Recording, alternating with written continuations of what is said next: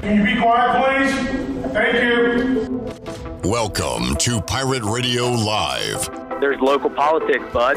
I don't care about the weather. I can't control the weather. Don't want to talk about the weather. Sustained effort and violence. No, please, no. Please, everyone be quiet. Was that supposed to be funny? I got a little taco meat on my chest. Cool, neat story. I want to shake his hand. I want to shake his hand. I want to shake his hand. I want to shake his hand. Family. Let's get the pumping. Now, live from the Pirate Radio studios in the heart of the Pirate Nation, here is your host, Clip Brock. All righty, welcome in to Pirate Radio Live here on a hot Wednesday in eastern North Carolina. Clip Brock here with you on Pirate Radio 92.7 FM in Greenville, 104.1 in Washington. We're on 1250, 930 online,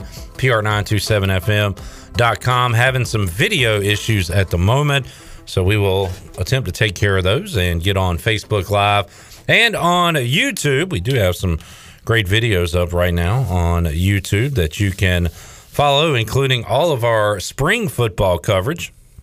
And we'll uh, have some of that in audio form for you today in the five o'clock hour as Bryce Williams will join us inside the Pirate Radio studios. We'll hear comments from Donnie Kirkpatrick, Blake Harrell, also um, Jaira Wilson, Rajay Harris following the spring game on Saturday. So a lot of that coming up in hour number three. We'll talk football and go Pirate Radio Outdoors with Bryce Williams. Before that, we got a lot of guests to get to, including Garrett Short from WNCT Channel 9. He'll join us coming up here in hour number one to talk about everything going on in the world of sports. We'll catch up with Scooter Scott Rogers live at the airport as the Pirates are traveling on the road at Elon last night. Picked up a dub. We'll recap that one in a moment. And UCF coming up this weekend. We'll talk about that with Scooter later on in hour number one. Hour two, planning to hook up with the voice Jeff Charles, get his thoughts on this early Major League Baseball season.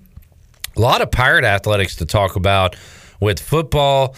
Of course, baseball and basketball It was a busy news day in basketball. We'll tell you everything that went down uh, coming up in just a moment. Jeff Charles joins us in hour two, as will Patrick Mason from the Daily Reflector, as uh, he's actually covering some Pitt Community College baseball today with East Carolina being on the road. So we got all those guests on tap. We got Shirley Rhodes, CJ Schaefer, Chandler Honeycutt right here to my left. It is Hornets play-in tournament night, Chandler. Hornets, Hornets, Hornets. Fired up, ready to go. Enjoyed watching some basketball last night, and we'll uh, we'll talk about that too. Let's start with basketball. It was a busy news day. We had one player from last year from Pirate Hoops enter the transfer portal today.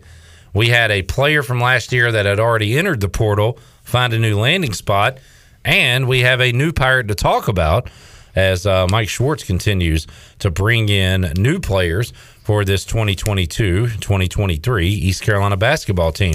Let's start with uh, the player that found a new home. Tristen Newton transferred out from East Carolina, and it was just yesterday.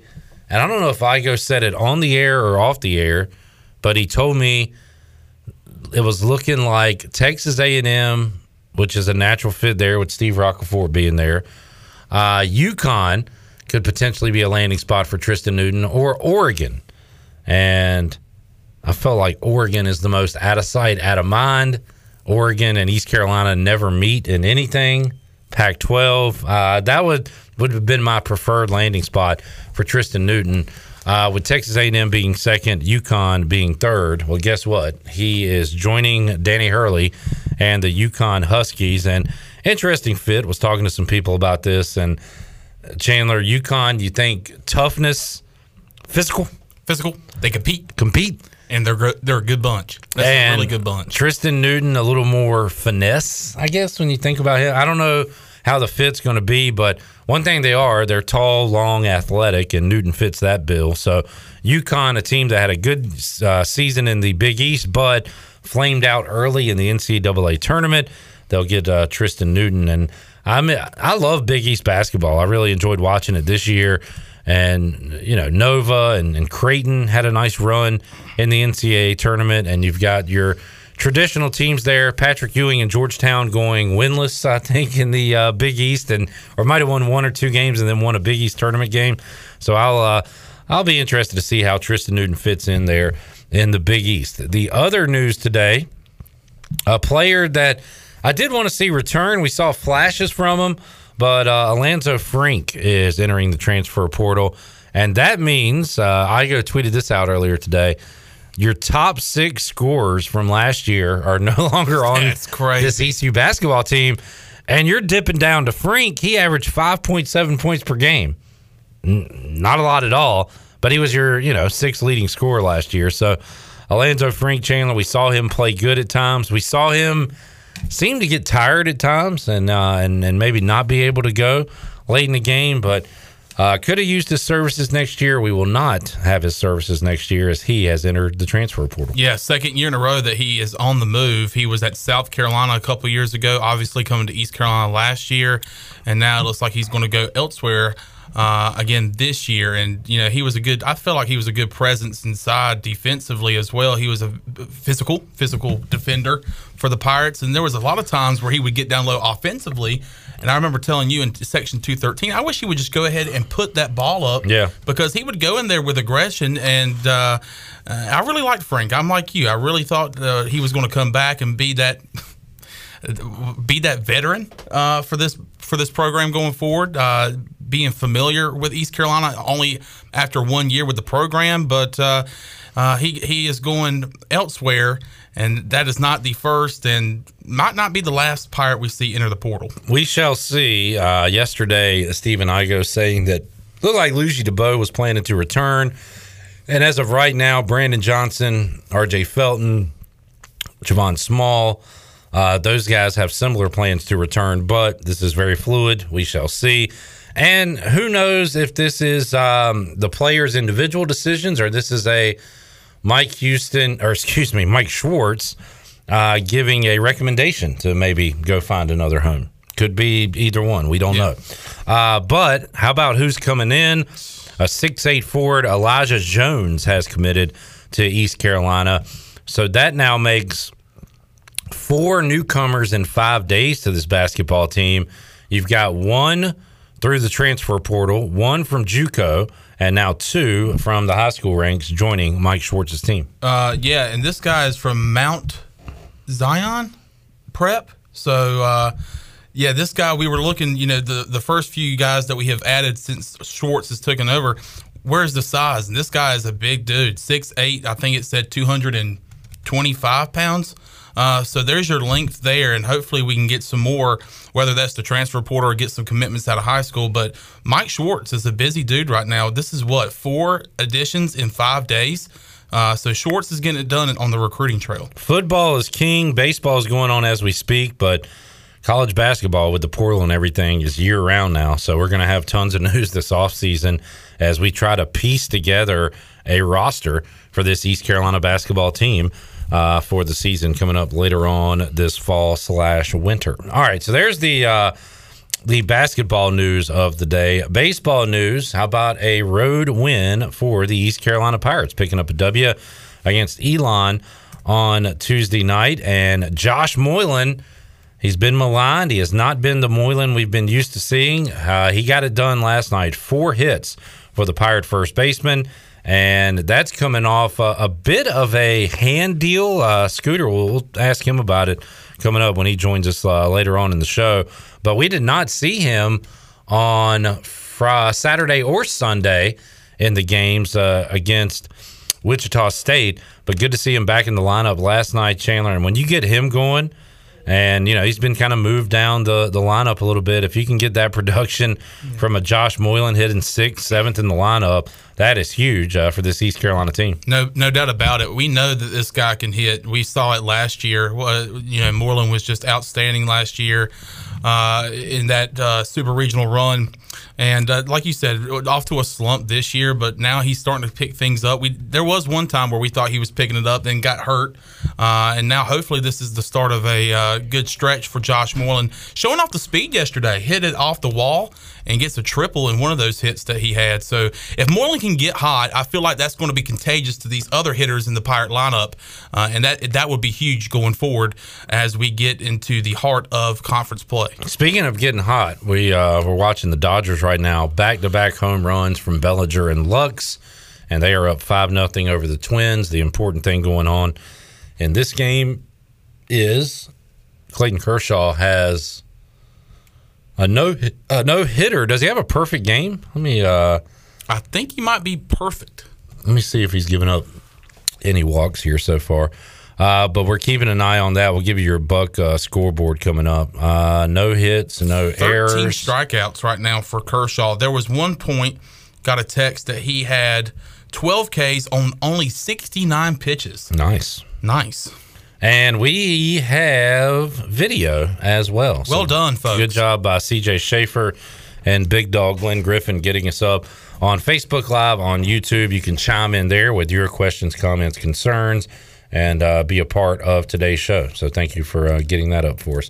All right. Oh my goodness, is that another one? Another one. back That's to God. back to back home runs for the Dodgers as they are pouring it on in what looks like a miserable day in Minnesota as they're playing outdoors at Target Field. That should help out Kershaw with confidence going back onto the mound. So he's got now a six nothing lead and a perfect game going through uh, seven innings. All right, uh, one more note. How about baseball last night? Zach Agnos tipped us off to this on Monday that Tennessee was going to be playing a wood bat game against Tennessee Tech. And how about the Volunteers had one loss all season, had ran through the SEC. They lose last night to Tennessee Tech in that wood bat game. And for the first time since April of 1993, North Carolina A&T beat the North Carolina Tar Heels. So a little midweek madness here uh, in college baseball. And you, you just never know these midweek games. That, and when you lose them, I hear phrases like, well, they're they're glorified scrimmages. Nobody cares about midweek baseball. Oh, but when you win them, but they're out there playing. They're out there trying to win. So I uh, love to see some upsets, and we saw a couple of big ones last night. you talking about upsets during midweek games. Uh, earlier this year, right before the Pirates played College of Charleston, College of Charleston defeated the number three ranked Texas at home. So that just kind of adds to that list there. It'll be the Pirates and the Knights coming up this weekend. Game one Friday at six o'clock. Game two, or excuse me, game one Friday. Uh, game one Thursday at six o'clock. Game two Friday at six. Game three Saturday at one with the Easter holiday going on. Can't wait when we talk to Scooter. Can't wait to, to talk about the uh, traveling situation too, because it's weird. You you were in Elon yesterday, and now you're heading to Orlando today. very short uh, time for the Pirates to get over last night. Of course, uh, celebrate the win and then move on to Thursday where they will take on UCF. Uh, football news and notes. How about we got a lot of football coming your way in hour three with Bryce Williams. And we will have a one on one with Donnie Kirkpatrick coming up Thursday, Well. right here on Pirate Radio Live. Coach, you're probably feeling pretty good about the spring, right? Yeah, pretty pretty good. Uh, steak was good. Uh, it was it was, but I can't wait to talk to you about it coming up tomorrow on Pirate Radio. Okay, thank you. You are getting a little deep with it. Now I hear what Glenn say. It was a little, deep, mincy. a little deep, What's up, fellas? a little deep. Do I need to go a little higher like this? How's that? Yeah, Well, that's, that's a little bit. Well, well, well. well. Uh, we will talk to Donnie K coming up Thursday right here on Pirate Radio Live. Also talk some hoops with Akeem Richmond. Uh, he put a little anecdote up on Twitter earlier today about Patrick Beverley, who is looked at as a um, an instigator, an agitator, uh, complete lunatic at times. And Akeem was talking about how cool Patrick Beverley was to him when Akeem was working out with the Houston Rockets. So I thought let's get Akeem on and uh, and talk some NBA playoffs, talk some Pat Bev, and we'll do that. Uh, CJ, at some point, and when we have time, maybe today, maybe tomorrow, do you have your NBA awards ready? They are all ready. Okay, Yes. good. We'll, we'll, I have not forgotten about that. We will get to that at some point. I was a little lukewarm on last night's games until I think it was you told me that Pat Bev would be playing his former team last night. And it turns out that was the storyline because after the Timberwolves in a rocking Target Center defeated the Clippers, Patrick Beverley acted like he just won a championship. And you know what? Good for him. The Timberwolves have been a pretty miserable franchise since Kevin Garnett left and went to Boston and won a championship. And that place was on fire last night. Uh, great fourth quarter, huge run by the young T Wolves without Karl Anthony Towns. It was Anthony Edwards. It was the resurgence of D'Angelo Russell, who I honestly have not heard from in a while. Not the names that you, well, kind of the names that you expected to take the spotlight, if not for Karl Anthony Towns. But the one of the takeaways I had from last night is there's a lot of people like casual NBA fans, not in a disrespectful way, but there's just a lot of fans who watch when the playoffs come around. Yeah. And that's fine. But there's a lot of people who watched their first Timberwolves game last night of the season. Me? And they didn't come away with a lot of great thoughts about Karl Anthony Towns. And Well, that makes sense. Right. He stunk last night. Right. It, no, you're 100% right. The problem is, I mean, he's had such a great regular season, but when it comes down to it, you need to perform in the playoffs, and he didn't. I didn't recall the T Wolves making it with Butler uh, a few years ago, and apparently Towns had a miserable series then as well. Correct. So it's a very small sample size, but he's starting to get that stigma of disappearing when the bright lights come on. Well, Jimmy Butler blamed Karl Anthony Towns for leaving. There's the story. I'm sure you guys remember it when I bring it up. At least uh, Jimmy Butler was in practice and he was so mad with the team that he took the third team, like the Oh, last guys off the yeah. bench, and played the rest of the starters and ran them off the court. And then he walked out. Yeah. By the way, Jimmy Butler's still old, uh, up to his old antics. Remember earlier this year, he Udonis told Haslem and his head coach Spoelstra reportedly that y'all only won because you had D Wade or something like that. What was it? I mean, this guy and um, this guy hates his teammates. Did you see the video of Udonis Haslem looking like he wanted to kill Jimmy Butler? Yeah. So well, he, I, he's got that old man strength. I'd be careful. Um, but anyway, enjoyed that last night. Uh, that was fun to watch. And then Brooklyn took care. I didn't watch any of the Brooklyn game. I followed the score. They were up pretty big, and then let that lead slip late, I guess, to Cleveland, but took care of business. So Brooklyn moves on to face your Celtics. Correct. Great first round matchup. And then Cleveland awaits the winner of tonight's Hawks Hornets game. Chandler, how are we feeling? I'm not going to lie. I would be lying if I said I was not nervous as we approach tip off. I'm um, feeling better than you are. And that's shocking because Yeah. earlier this week, you, I was down. You were down in the dumps. Yeah. After the Hornets come off a big win, closed out the regular season strong. Big we, win over the Wizards. It's Not a big win. It's a big win. It's always a big win to end the regular season on a winning streak. Game didn't matter. See, now I'm negative again. Yeah. but anyway, we we the teams that we needed to win did not win, didn't help us out at all. They did win. Did they? The team. Oh, okay. You're talking about the teams there was that a scenario. I um, understand. there was a scenario that we needed to happen to get a uh, into better position. That did not happen. Uh, but now I am more. I wouldn't say I'm negative. I just I'm nervous.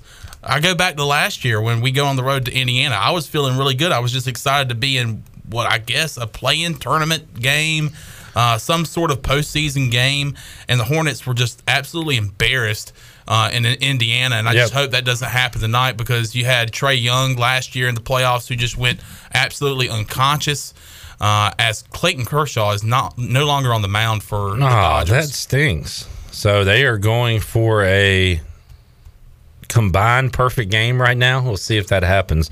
As Clayton Kershaw did not come out in the eighth. But like as I was saying, I just hope that doesn't happen tonight because Trey Young uh, went absolutely unconscious last year in the playoffs. Uh, it is at home, uh, and that Atlanta crowd can get rowdy. But uh, you like like you said, they have that one good player, but the Hornets have two upcoming players in Bridges and Lamelo Ball. So hopefully um, the Hornets get it done tonight. They need to get it done defensively, which has been a struggle this year. I- I Um, also- oh, sorry. Go I- ahead. no, I'm done. You can go okay. I heard earlier today From that who? there's source. There's rumors uh, From who? Are you are you actually asking? Yeah. Yeah, I mean, there's a NBA Twitter account called Okay. NBA Central. All right. They get a lot of scoops. I don't Sounds know how, legit. but they have them. Um, there's rumors going around from GMs that Miles Bridges is going to be warranting a five-year, 173 million dollar max contract this upcoming offseason.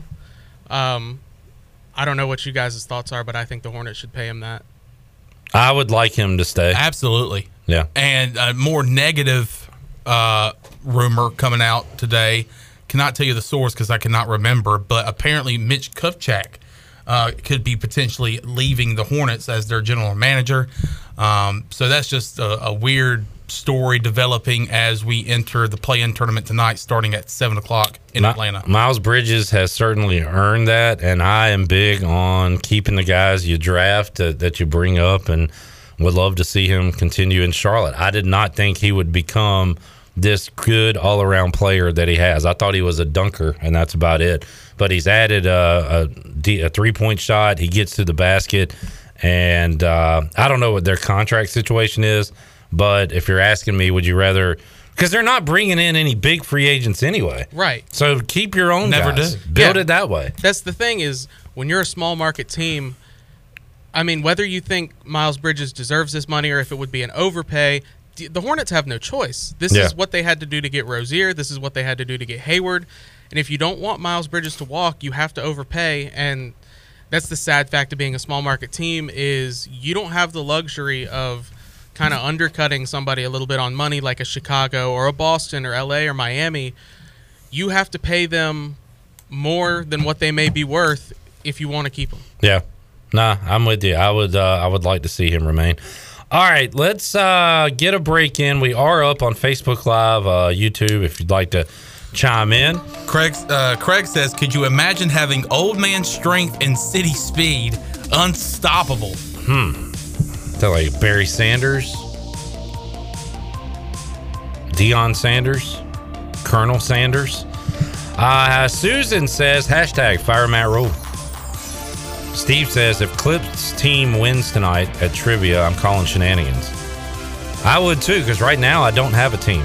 I might be playing solo. I don't know what I'm going to do tonight. Join 100. percent I thought I, I might like bounce around different teams for each question. There you go. Kind of like Will Ferrell did that one day with the baseball teams. I or I could be at my own table, and teams if could I could be like a phone a friend for teams. That'd be kind of interesting. unique. That hasn't happened yet. And you only get one, Like one or one, two one per round per or something. Yeah. Yeah. I'm. I'd like that. That'd You know what? If I don't have anybody show up, I might just do that tonight. That would be fun. CJ Schaefer will be guest hosting 8 o'clock sports trivia at AJ McMurphy's. Come on out, have a good time. We'll be watching the Hornets and the Hawks, MLB, NHL. It'll all be on the TVs there. So looking forward to a big uh, night tonight at AJ's. Take a time out, come back when we return. Garrett Short, WNCT Channel 9, will join us. Talk about everything going on in the world of sports after this.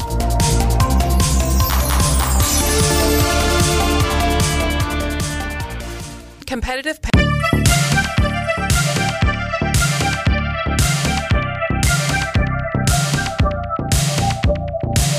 You're listening to Hour One of Pirate Radio Live. Do you need custom t shirts, apparel, or promotional items for your business, organization, or event? Keep it local. Print it local with University Sportswear. Contact them today at universitysportswearenc.com. Now, back to the show. Welcome back. The best place in Greenville to unwind after work and have fun is AJ McMurphy's. AJ's has daily food and drink specials and an awesome patio, perfect for some outdoor dining. There's something for everyone every weeknight, including sports trivia with our very own Clip Brock. AJ's has live music every Friday and Saturday with no cover and brunch every Sunday. Make today an AJ's day. Now let's head back in to Pirate Radio Live. Here is your host, Clip Brock. All righty. coming up later on this hour, we'll check in with Scooter live at the airport. Scott Rogers will join us, talk some Pirate baseball. Got Jeff Charles coming up, the voice at 4 o'clock. Patrick Mason to talk some baseball in hour number two. We'll talk football in hour three with former Pirate tight end Bryce Williams. Also have some interviews from Saturday that we have not yet played here on the show. We got the videos for you available anytime you want to watch on our social media accounts. But we'll hear from Donnie Kirkpatrick, Blake Harrell, also Jairo Wilson, Rajay Harris from out at Spring Ball. So all that coming up later on in today's show. We'll talk some sports now with Garrett Short, WNCT Channel 9. He joins us here on the program. Garrett, good to see you again. How you doing, man? I'm doing pretty good. How are you guys? Fantastic. Thanks for your time. And uh, you put up a tweet last night that uh, I really enjoyed.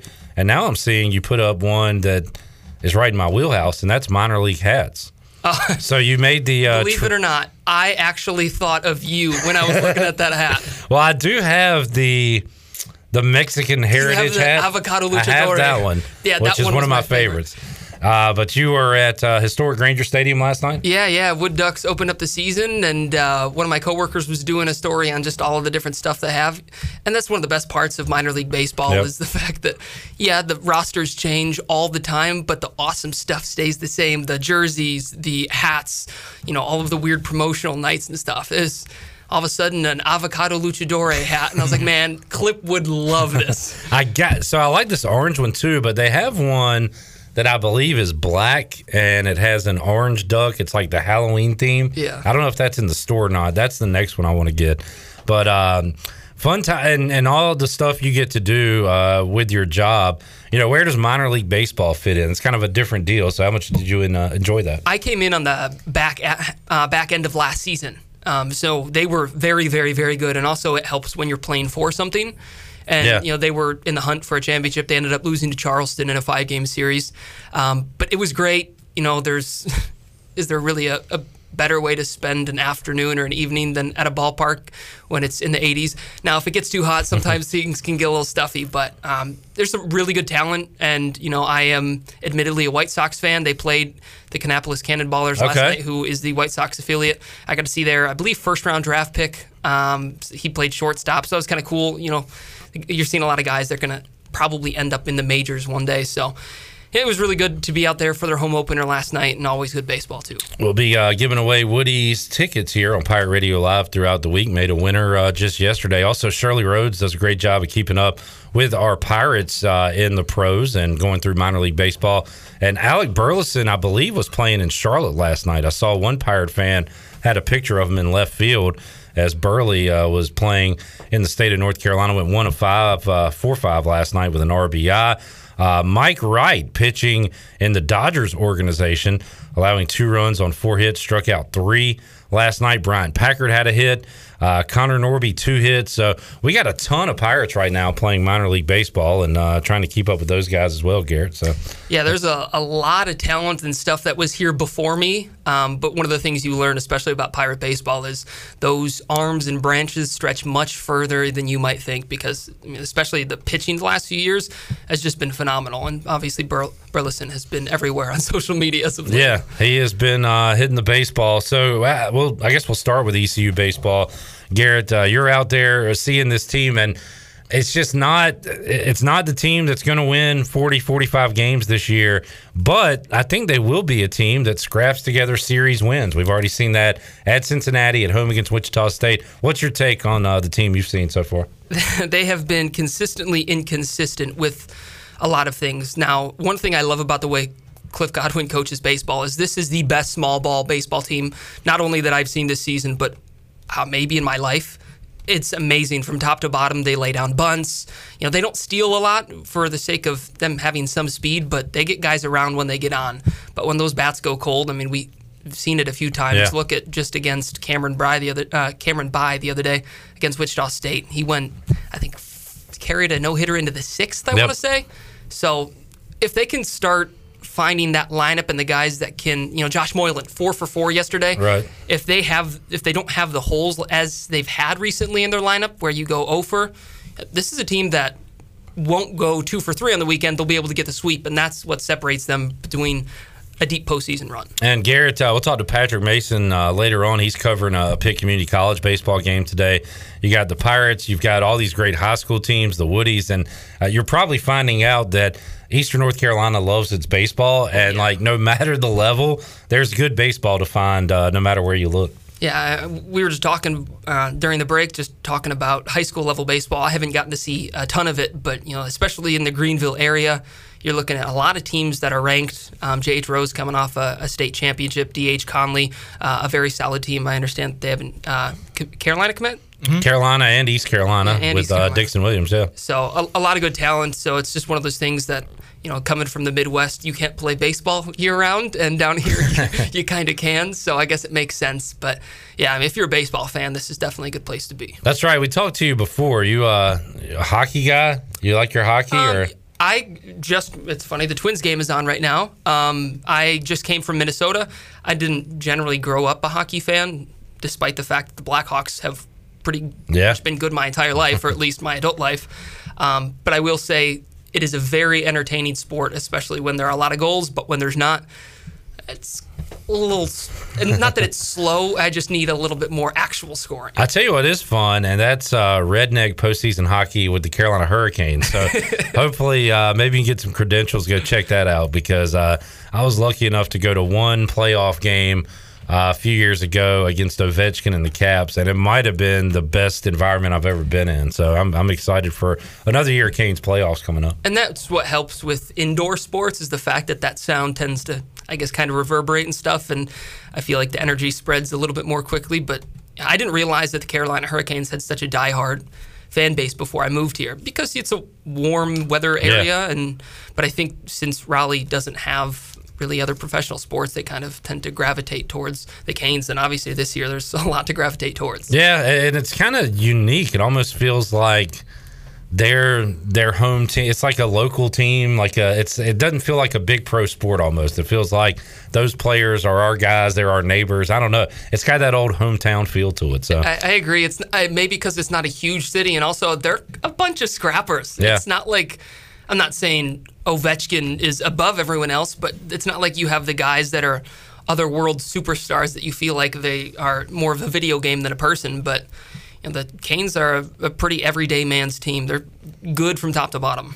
Garrett Short joining us. The other tweet I saw last night that I enjoyed was uh, both Los Angeles teams missed the playoffs, and it makes me so happy. And it got me thinking, like, uh, are we, and we can go individually, but are you a bigger New York sports hater or Oh. LA sports hater? I Because I was thinking about it. Like, my power rankings, I guess, boy, Dodgers Yankees is pretty even hate. I guess I hate the Dodgers more because I'm a Braves fan and they're in the NL.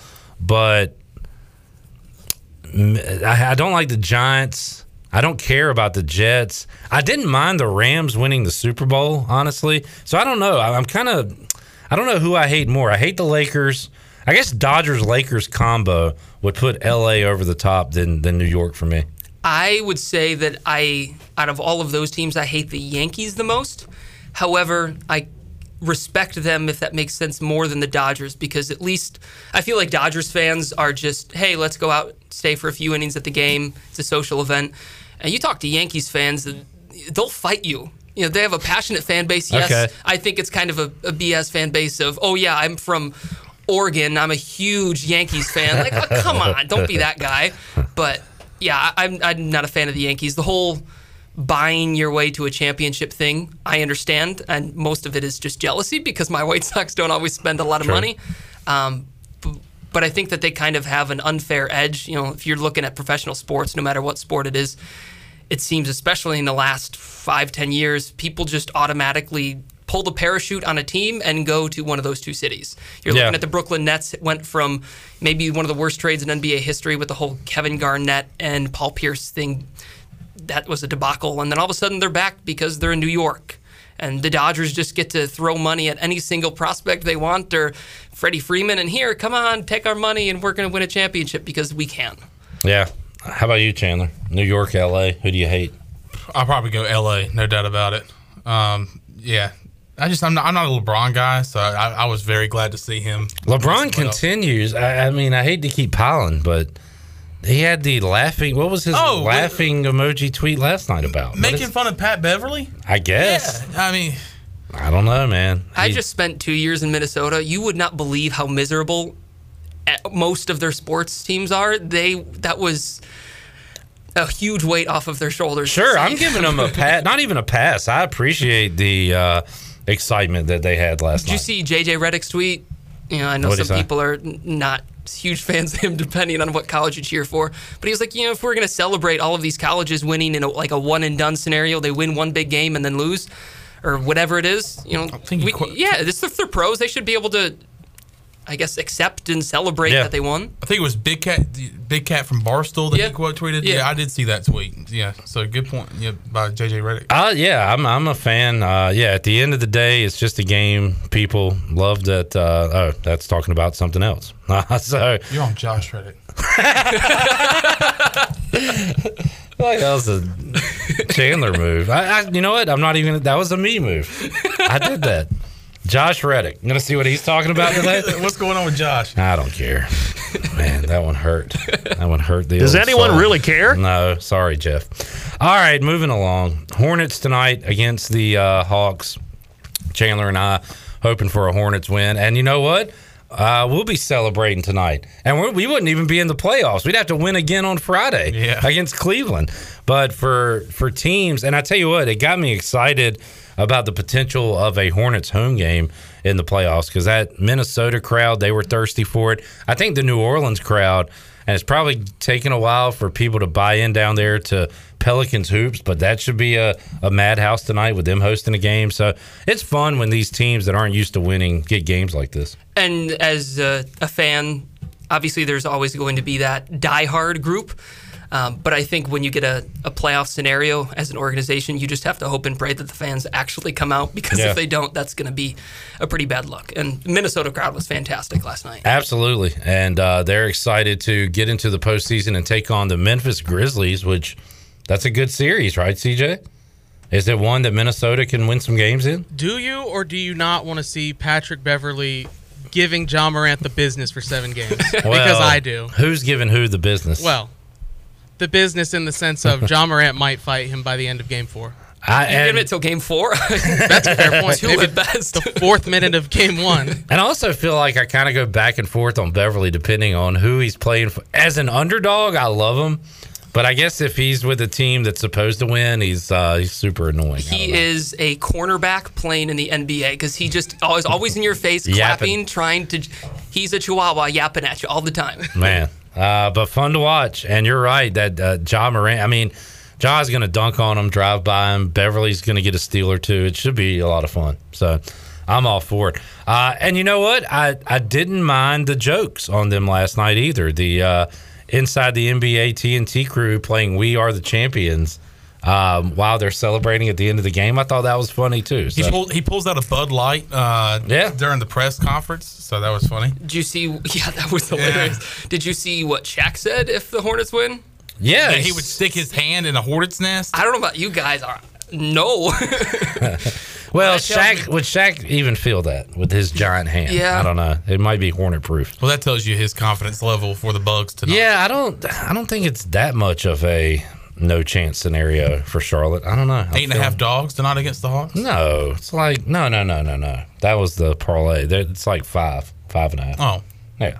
I as long as they keep Trae Young under like 32, I think they'll sh- they should be very, very, very close. But Right. if he goes for one of his 40 point games where he is unconscious from you know the parking lot, then it's tough to win. Well, Garrett, uh, you're going from a weekend of spring ball, ECU baseball, Pirate softball. Like everything was happening. Masters, Yeah. How about this weekend? Like, what are you doing? Not as much.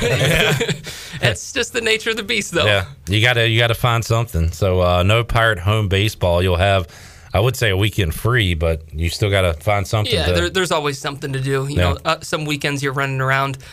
I never watch golf. Me neither. I'm not you. a big golfer, but I actually did watch golf when I could this past weekend just because of Varner, and I think that's kind of something that people in this area bought in. I'm sure there's a lot of big golf fans, but when you kind of have a horse in the race, there's a reason to tune in, and that's something I never had before. It was the Varner effect for me. I was logged in all day Thursday, Friday, and then had to, you know, work some ECU baseball Saturday. And really, once Scheffler took that gigantic lead, it kind of took me out of it. Like, Yeah, um, I think Saturday was that day of okay, let's turn this off because a you know Varner started sliding and then also Scheffler just kind of pulled ahead easily. What did he have a four putt or something to win it? Right, There's, yeah. a, there's a chance with that type of lead. I'm a bad golfer, a bad golfer, but there's a chance I might have been able to play that last hole for him. Yeah, I would almost be too nervous that I was getting too defense, like playing the prevent in football, like an eight putt that thing. But uh, he wins it, and uh, we move along to the next major PGA Championship next month, I believe.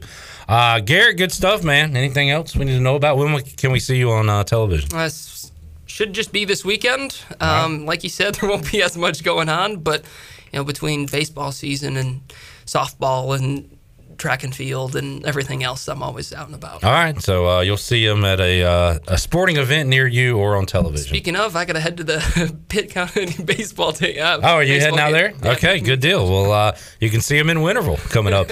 All right, Garrett, thanks for hanging out, man. Garrett Short uh, joining us today on Pirate Radio Live. We'll take a time out when we return. Scott Rogers joins us live from the airport. We'll talk about ECU's win over Elon and get you set for East Carolina and UCF. When we return on Pirate Radio Live, back with you after this.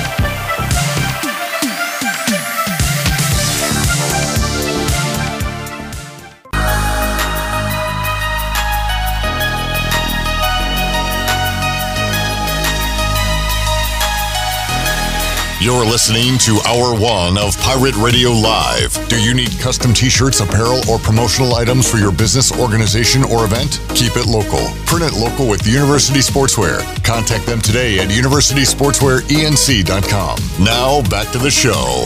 Welcome back. Hey, uh, tax season is one of the most stressful times of the year for a lot of folks, and that's why Kona Ice of Greenville and Pirate Radio have teamed up to invite you to join us for a little tropical escape to celebrate the end of tax season coming up on Monday, April 18th. Stop by the UBE parking lot on Evans Street right next to Pirate Radio from 4 until 6 p.m. for a free cup of nutritious, delicious shaved ice from Kona Ice. Free Kona Ice for everyone coming up on Monday from 4 until 6 p.m. Why? Well, to ensure there's no taxation without relaxation. Now let's head back into Pirate Radio Live. Here is your host, Clip Brock. Back with you on Pirate Radio Live here on a Wednesday. Our Bud Light EC report brought to you by Bud Light. Grab a few this weekend and uh, watch the Pirates take on to UCF on the road. We will talk some Pirate baseball now with Scott Rogers. He's the voice of ECU baseball, joining us here today on Pirate Radio Live. Scooter, appreciate your time. How you doing, man? Doing good, Clip. How about you? Doing good. Always great to come off of a win, and the Pirates have now won uh, three out of four and, uh, and playing pretty good, Scooter, as they get ready to head to Orlando. As you get ready to head to Orlando, so where are you uh, joining us from right now as we uh, record this conversation? I am uh, joining you from the Fitness Connection parking lot up in Raleigh. The team is getting their lift in for today, and we will hop on a Delta flight in about three hours to head to Orlando. All right, good deal. And uh, you don't want to shame the guys by throwing up more weight than they could, right? That's why you're staying outside. Yeah, we'll go with that. That's my kind of workout right there, outside of the gym. Uh, so yeah, busy time. You guys are not uh, coming back to Greenville. It's uh, you're going from uh, west of here to way south of here to Orlando, Florida, East Carolina, and UCF this weekend. Let's talk about last night, Scooter, and the Pirates uh, getting a win over Elon, and uh, good to see the bats get going last night. We'll talk about that first. And Josh Moylan, uh, Scooter, I didn't see him on Saturday and Sunday when I was out at Clark LeClair Stadium, and uh, but he got going last night with four hits for the Pirates. That was good to see. Yeah, was. Josh had a little bit of a hand injury those Saturday and Sunday against Wichita State, but he was fine last night, and that showed at the plate with his full, full performance. But good for Josh, just with his recent struggles, especially his slow start to the year, to get out there and give him a game like that, just to build some momentum at the plate. Not only just him, but the whole East Carolina offense too, because that offense has really been hitting the ball the past few games, and good to see that carry over into last night, and hopefully again this weekend against UCF. And on Moylan, it sure seems like when we hear from him after games that he has, has kept a positive attitude throughout this. And, and Scooter, you can see more than I or uh, or the common fan can see when you go on the road with this team or when you talk to him behind the scenes. But uh, despite his 2022 struggles, he, he seems like he's uh, he stayed pretty upbeat about it and, and thinks that this thing is going to turn around for him. And, and it sure did last night, as we saw. He has. He's a very loose guy. You know, he I talked about him on the broadcast in Cincinnati last weekend, but uh, he has this thing where he every airport that he visits, he buys a souvenir basically. So he walked around all Cincinnati with an I love New York hat on because our connecting flight was in Newark, New Jersey from RDU. But uh, he's he's very loose, one of the coolest guys to be around on this team. But his attitude has been uh, really good, even even with the slow start at the plate. Scott Rogers joining us on the Pirate Radio Live line. East Carolina getting ready for a three game set this weekend against UCF. Back on the road, they beat Cincinnati two out of three on the road, and they'll try to take the series in Orlando coming up this weekend. Uh, Scooter going into the game last night, and uh, I, I felt kind of bad about this, but we had Stephen Igo in here, and Igo knows all. He didn't know much about East Carolina's starting pitcher last night either, as uh, we saw a new face, a new name throwing for the Pirates, and uh, had some success last night uh, for East Carolina, as we saw Jaden Winter on the mound, two innings for East Carolina. Danny Beal goes an inning scoreless, as did Bradley Wilson. CJ Mayhew looked great with four strikeouts in two innings. So uh, credit to the Pirate pitching staff. How about uh, Jaden Winter getting his first action of the year? Jaden looked really good last night, obviously for his first time being in a Pirate uniform, and uh, talking to Coach Godwin pregame too. The reason we hadn't seen Jaden Winter is because he went under a form of Tommy John surgery coming out of high school last year. Now he's worked his way back up to 100%, which has allowed him to get on the mound. But like you said, looked really good on the mound last night. Not only Jaden, but the whole Pirate pitching staff looked good last night. Talked about C.J. Mayhew having a good outing, Bradley Wilson as well, and those are the guys that are going to have to step up coming in to conference play. And you add someone like Bradley Wilson or Jaden Winter into that mix, and that just gives the Pirate bullpen a few other arms to go to when necessary. Got an inning out of Zach Agnos. That reminds me of the job that Ryder Giles uh, has done this year. How about Friday starter Ryder Giles and uh, and his performance last Friday, doing exactly what you need a, a Friday starter to do. Scooter go long into a game uh, and and pitch very well at that. Save some arms, and the story of Ryder Giles continues to be unbelievable, even though we see it right before our, our own eyes. Yes, and Ryder's done a great job of stepping up for the pitching staff this season. Obviously, getting a start at shortstop to begin the year, but has been unbelievable on the mound. And like you said, being a Friday guy now, coming in, having a long outing against Wichita State, which is going to be key heading in to these conference series. Getting that really shut down performance on a Friday night to open a series is going to be huge. And if Ryder can continue to do that, and also just to be able to go long on a Friday night too and keep that bullpen kind of at rest through game one of the series, so you don't have to use so much and you can save it for the rest of the weekend. Scott Rogers joining us. Talked to the players on Monday, Scooter, and uh, they talked about going to Orlando to face UCF and how UCF is ahead of them in the standing. So it gives you, it's still early on, still a lot of conference se- series left to go, obviously, but it gives you something to chase. It gives you something to to play for this weekend. That hey, we want to be on top of the American standings, and uh, and that'll be on the line coming up this weekend. It will be, and not only this weekend, but next weekend at Tulane as well. Going to be two very big conference series, but it does start this weekend against UCF and a very talented club they are as well. And you know, I've talked about on the broadcast with Coach O. We're kind of in consensus that it's probably going to be one of those three that will come out on top at the end of the year, whether that's ECU or UCF or Tulane. But these next two weeks are going to be very big for the Pirates, and if the Pirates go down, take at least two or three from UCF this weekend. That would be very huge for the conference standings.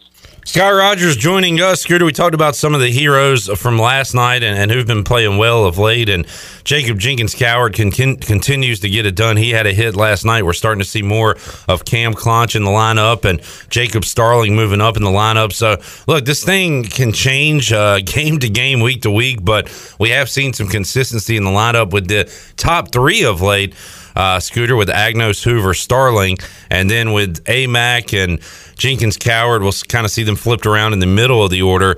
But Cliff Godwin at this point in the season still trying to to push that button, find that that uh, that magic formula for success, and we're starting to see uh, some of these guys kind of coming to their own in, in the lineup here. We are, and I think you're like you said, still trying to find some of those key pieces, which we're going to see changes throughout the year anyway, just based off of who's on the mound, whether that's a lefty or righty uh, or whatever that area. But I think for the most part, this lineup is pretty much is going to stay consistent throughout the year. Uh, but you probably will see a couple of changes here and there. But for the most part, I think this lineup is pretty much going to stay the same the rest of the year. And uh, how about as far as the pitching staff goes, Scooter? Uh, should we expect to see Giles, Cooch, Groves uh, heading into the weekend, or is that something that could change as well?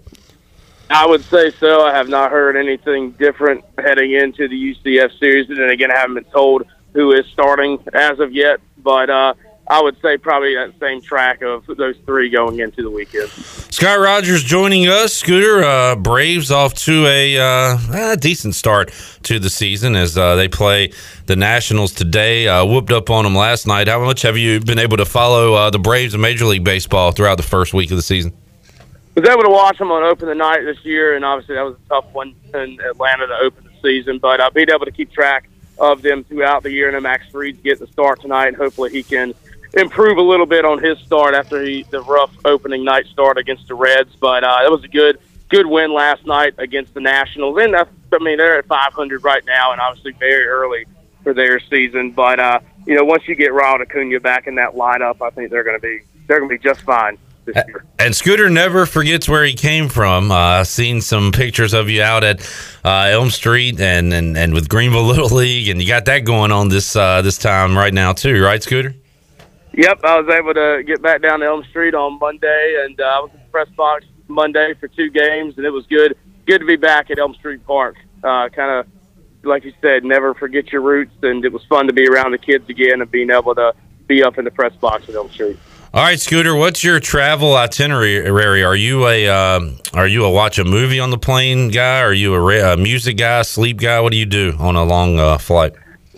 Today it is going to be uh, schoolwork going to Orlando as we head into the next couple weeks. As the semester winds down, but normally I'm kind of a uh, I would say I'm a sleeper on the plane, especially if it's a pretty long flight uh, and being able on the road to get some sleep. You get as much sleep as you can on the roads. I found out during these road trips. There you go. And uh, how about that? Scooter is uh, has his play-by-play duties. He's kind enough to join us here on Pirate Radio Live on Wednesdays, and uh, still working on classwork. So uh, you're doing it all, Scooter. So uh, great job, man. Keep up the good work, and uh, call us some wins coming up this weekend down in Orlando. And uh, we'll talk to you again soon, Scooter.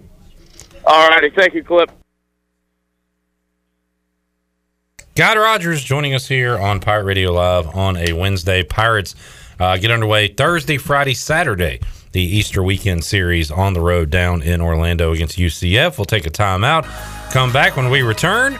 We will visit with the voice, Jeff Charles. He will join us on the Pirate Radio Live line. Also, in hour number two, Patrick Mason from the Daily Reflector will get his thoughts on Pirate baseball and more. A little spring football and a lot of spring football talk coming up in our five o'clock hour with Bryce Williams. All that and more on the way on Pirate Radio Live here on a Wednesday. We're back with you after this.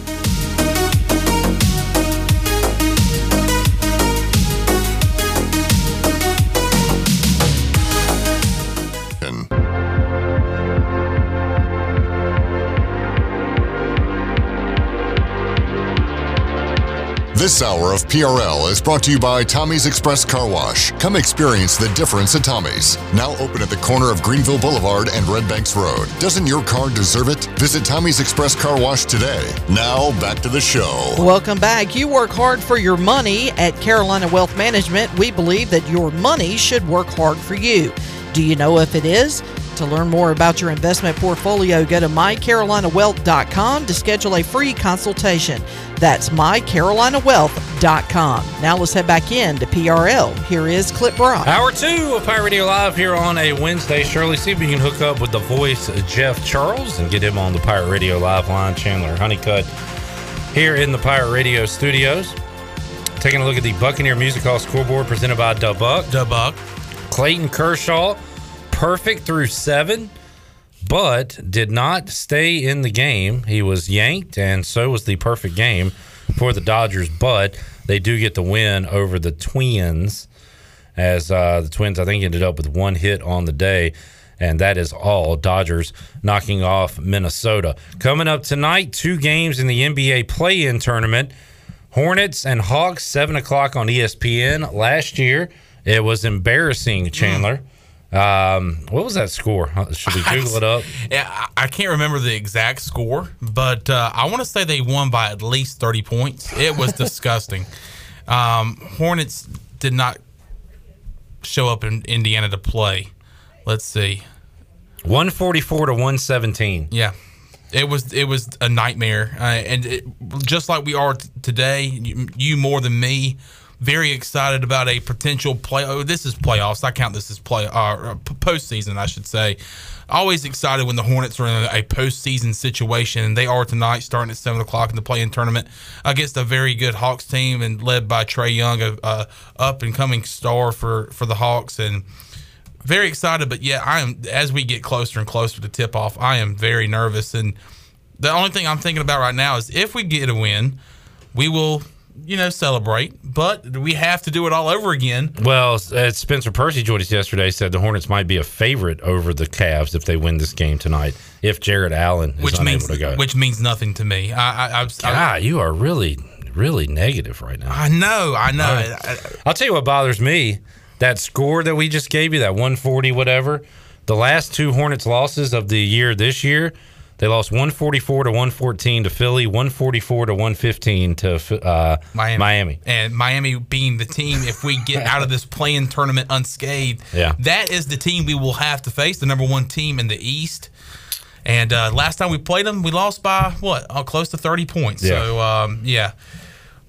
Let's see if the Hornets can do any damage here in the postseason. Jeff Charles joins us on the Pirate Radio live line talking a little play in tournament NBA basketball, Jeff. And uh, were you able at all to see the scene at Minnesota last night? Though, you want to talk about some basketball fans hungry for success. They celebrated that win last night over the Clippers like it was a championship game, voice.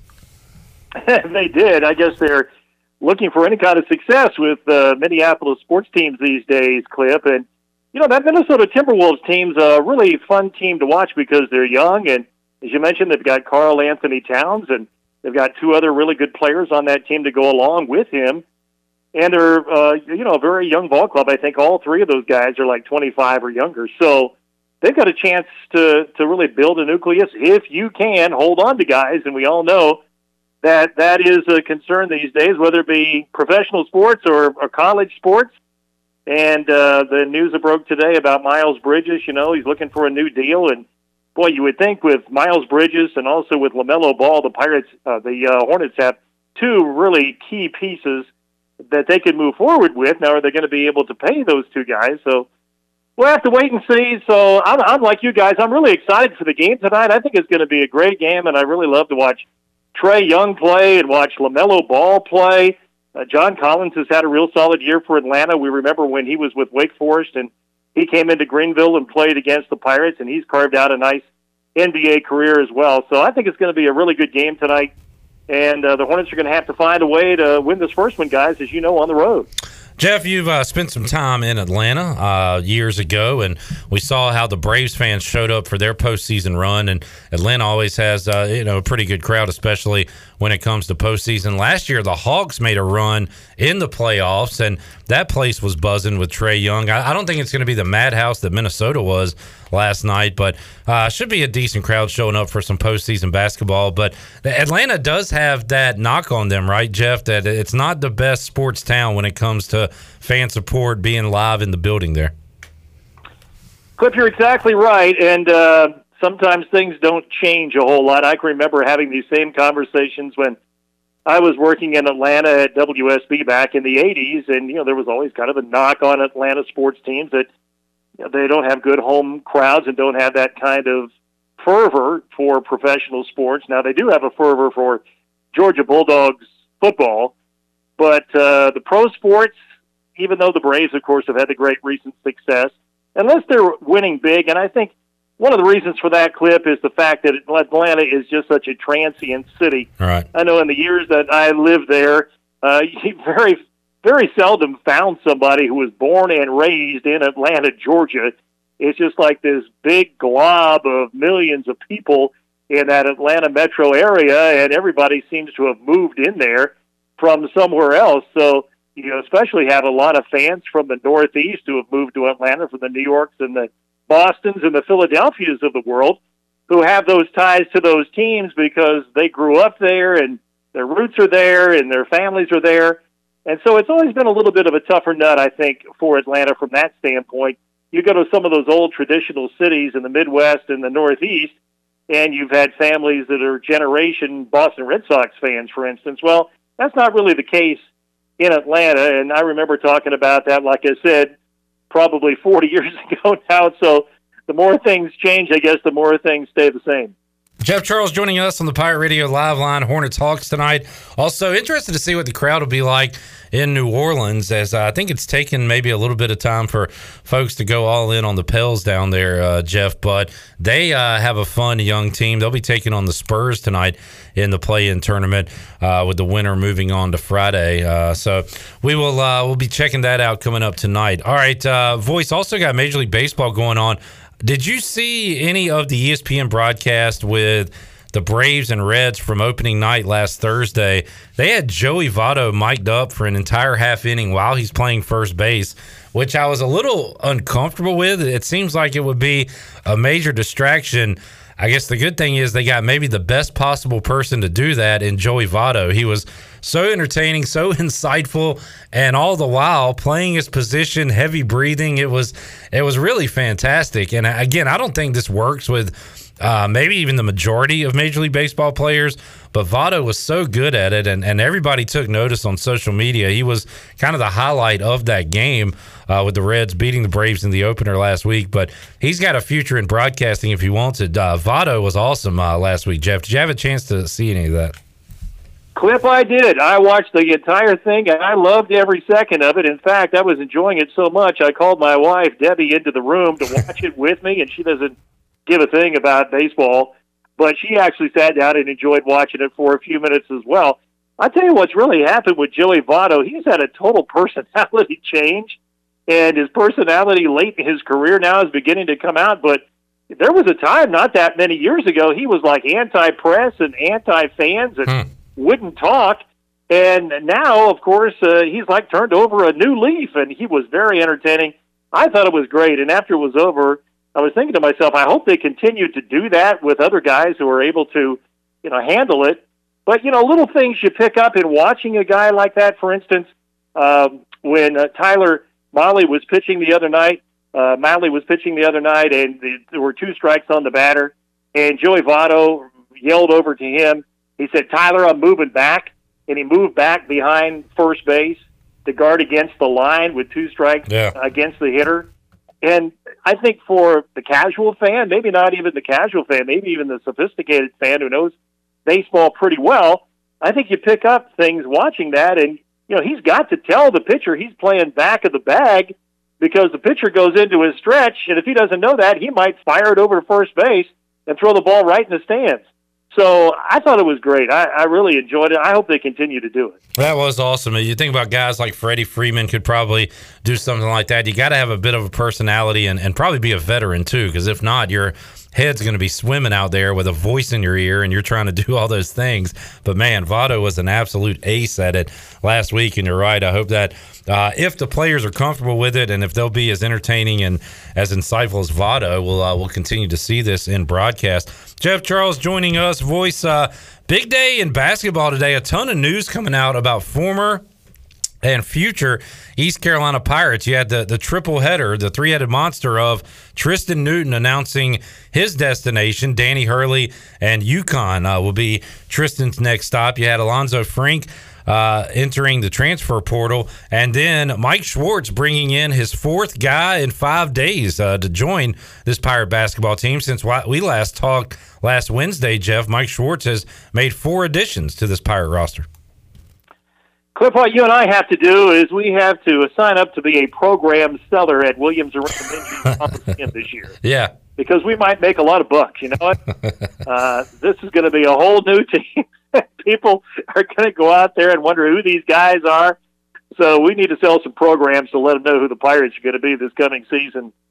But I was I was really disappointed with uh, Alanzo Frink because I thought he would be a nice piece for Coach Schwartz to have next year so I'm disappointed with that. I don't know if anybody really saw the writing on the wall with Tristen going to UConn. Yeah. I certainly didn't expect that. Now I, I saw that he visited there, but I don't know what the real hook is there. And of course, they have a great program that's coming back. I understand that. But I thought Tristen would probably end up somewhere in Texas and maybe at Texas A&M because of his allegiance with Coach Rock, Steve Roccaforte, who was here at ECU and recruited him here, and now is at Texas A&M. I thought, you know, that was probably going to be the fit for him. And then he visited some other schools, as we understand as well. But I, I didn't see UConn on his radar, but it just shows you just don't know what's going to happen in recruiting anymore. And yeah, hats off to Coach Schwartz. I mean, he's he's out there digging, scratching, and clawing to bring some players in because he's he's going to need some. Now, I hope the rest of the guys that are here now that played last year for Coach Dooley are hanging around. Yeah. You just never know, Clip, and you know I hope the R.J. Feltons of the world are going to be here next year, but again, you you just don't know. I ran into the basketball players uh, last week in in the weight room out at ECU, and they were headed over to uh, Minges to to work out. And uh, Jason Martinez, the the strength coach, is still at least as of last week, he was still uh, on the staff. He was working the guys out. But uh, I did see a number of the guys and the holdovers from last year were still around here, but as you well know, every day is a new adventure with this stuff. It is a very fluid situation, but you're right. If you could have some kind of core stable of Felton and Brandon Johnson and, and Small stick around, that'd be good. It sounds like Ludgy is leaning towards coming back uh, as well, uh, at least according to IGO. But again, that was yesterday. Things can change quickly. Uh, but that would be nice to mix in with all these new faces we're going to see. You're right. A lot of new names and faces to learn coming up with Pirate basketball. Pirate football uh, put a cap on spring ball on Saturday. We will talk to Donnie Kirkpatrick coming up Thursday right here on Pirate Radio Live. And get his thoughts on the entire spring. Uh, look over the the QB room, the O line, the running backs, the receivers, tight ends, all that. But Jeff, uh, once again, I, I feel like I've said this to you every week. Mike Houston seemed to be in a pretty good mood all spring. Uh, he likes what he's got coming back, and uh, the, the, I don't know, spirits are high over there for the 2022 ECU football season. And how about they wrapped up spring with a tie? And if you're a head coach, I guess that's what you want. The offense is not killing the defense, or vice versa. You've got two pretty decent sides of the ball that you can work with uh, coming up this fall. Yeah, things have been very positive, no doubt. And as Coach Houston said after the uh, scrimmage on Saturday, the defense played as well in that uh, matchup as they have all all spring. So he's very encouraged, I think, with the defensive side of the ball. And I rode down the elevator with some of the assistant coaches after the game on Saturday. you mentioned that tie, and Donnie Kirkpatrick and some of the other offensive staff members and defensive staff members were on the elevator, and they were like, "Well, who won?" They didn't even know who won the game themselves. So the complicated uh, scoring system kind of again appeared, but it was uh, it was a typical spring game. I thought, Clip. I thought I thought the crowd was a little bit better this year than it has been. I mean, it's nothing like it used to be Yeah. back in the 90s when the pig out was going strong. And uh, I tell people this. I was around then, of course, and I tell people this now, and they look at me like I'm kind of crazy. But, you know, there was a time there were 15,000 people at the ECU spring game. I would I would guess maybe 3,000 or so at, at this one. Uh, but I think that was a little bit of an increase from what we've seen in, in recent years. So yeah, there's a little bit of a buzz I think around the program clip, and they're going to be like basketball, not near as many, but uh, there's going to be some more new football players coming in here, and I know they're banking on some of these transfers coming in and making contributions next year in the wide receiver core and especially the offensive line. So yeah, I think things are very positive right now. Still don't know the C.J. Johnson situation yet.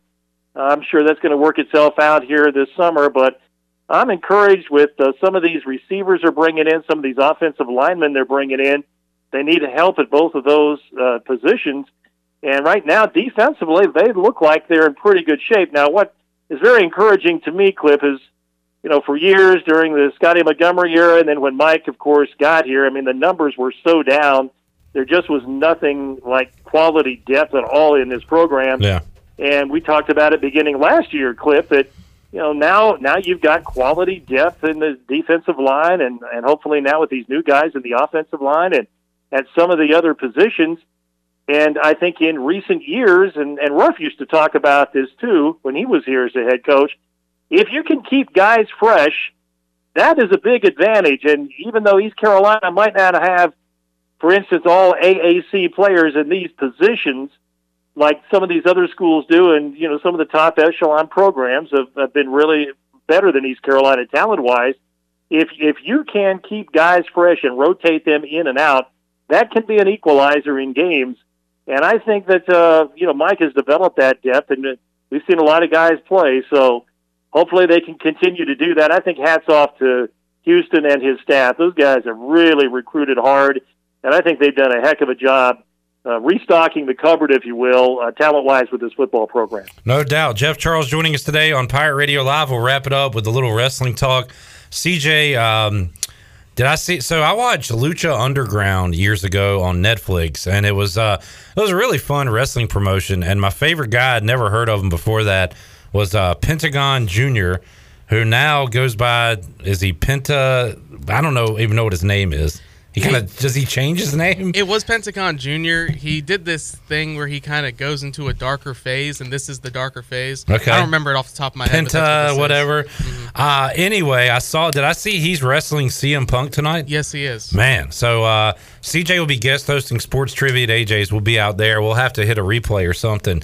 But uh, that's like a dream match for me seeing those two guys go that's at it. one of the that's one of the cool things that Tony Khan can do with AEW now is he's got all these stars, and you can just random random Wednesday night. Why don't you throw out this dream match that everybody's wanted to see? So Jeff, uh, I know you watch it sometimes anyway, but I'll go ahead and recommend that. That should be a good match for you tonight on AEW. Yeah, I have to check that one out between uh, the Hornets and the Hawks tonight. I'll Yeah. to flip back and see when that one's on, Cliff. There you go. So a uh, little wrestling, little hoops, baseball, a lot going on right now. Voice, we appreciate you joining us to talk about it all here on Pirate Radio Live. Have a great rest of your week, and uh, we'll do it again next week, Jeff. Sounds great, Clip. Always enjoy it. Have a good one. Yes, sir. You too. Visiting with the voice as we do Wednesdays here on Pirate Radio Live. We will uh, talk to the scribe coming up next. Patrick Mason. It's a cool nickname. The scribe, the voice. What would you be, Chandler? the what? The blank.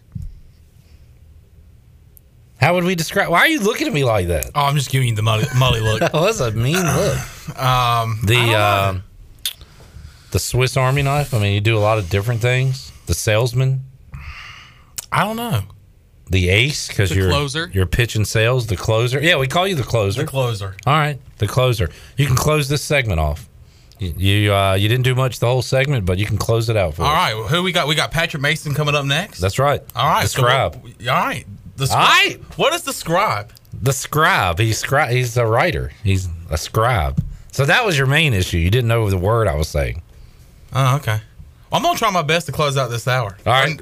Is it no close out this segment? All right, go for it. All right, so we're gonna talk. All right. We're gonna talk sports and more with Patrick Mason of the Daily Reflector. Shirley, where is my bumper? Oh, wow.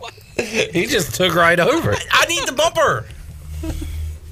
Anyway, we're talking. Shirley will play the bumper when Shirley is ready to play the bumper. You All forget right. I'm the producer of this show. Come on, closer. You got this. All right, Come on. go, Don't give go. up. All right, here we go. right. Talking sports and more with the Daily Reflector beat writer Patrick Mason. He'll join us on the show. We'll talk about that and more when we return right after this. Are we going to break now? Yeah. Okay.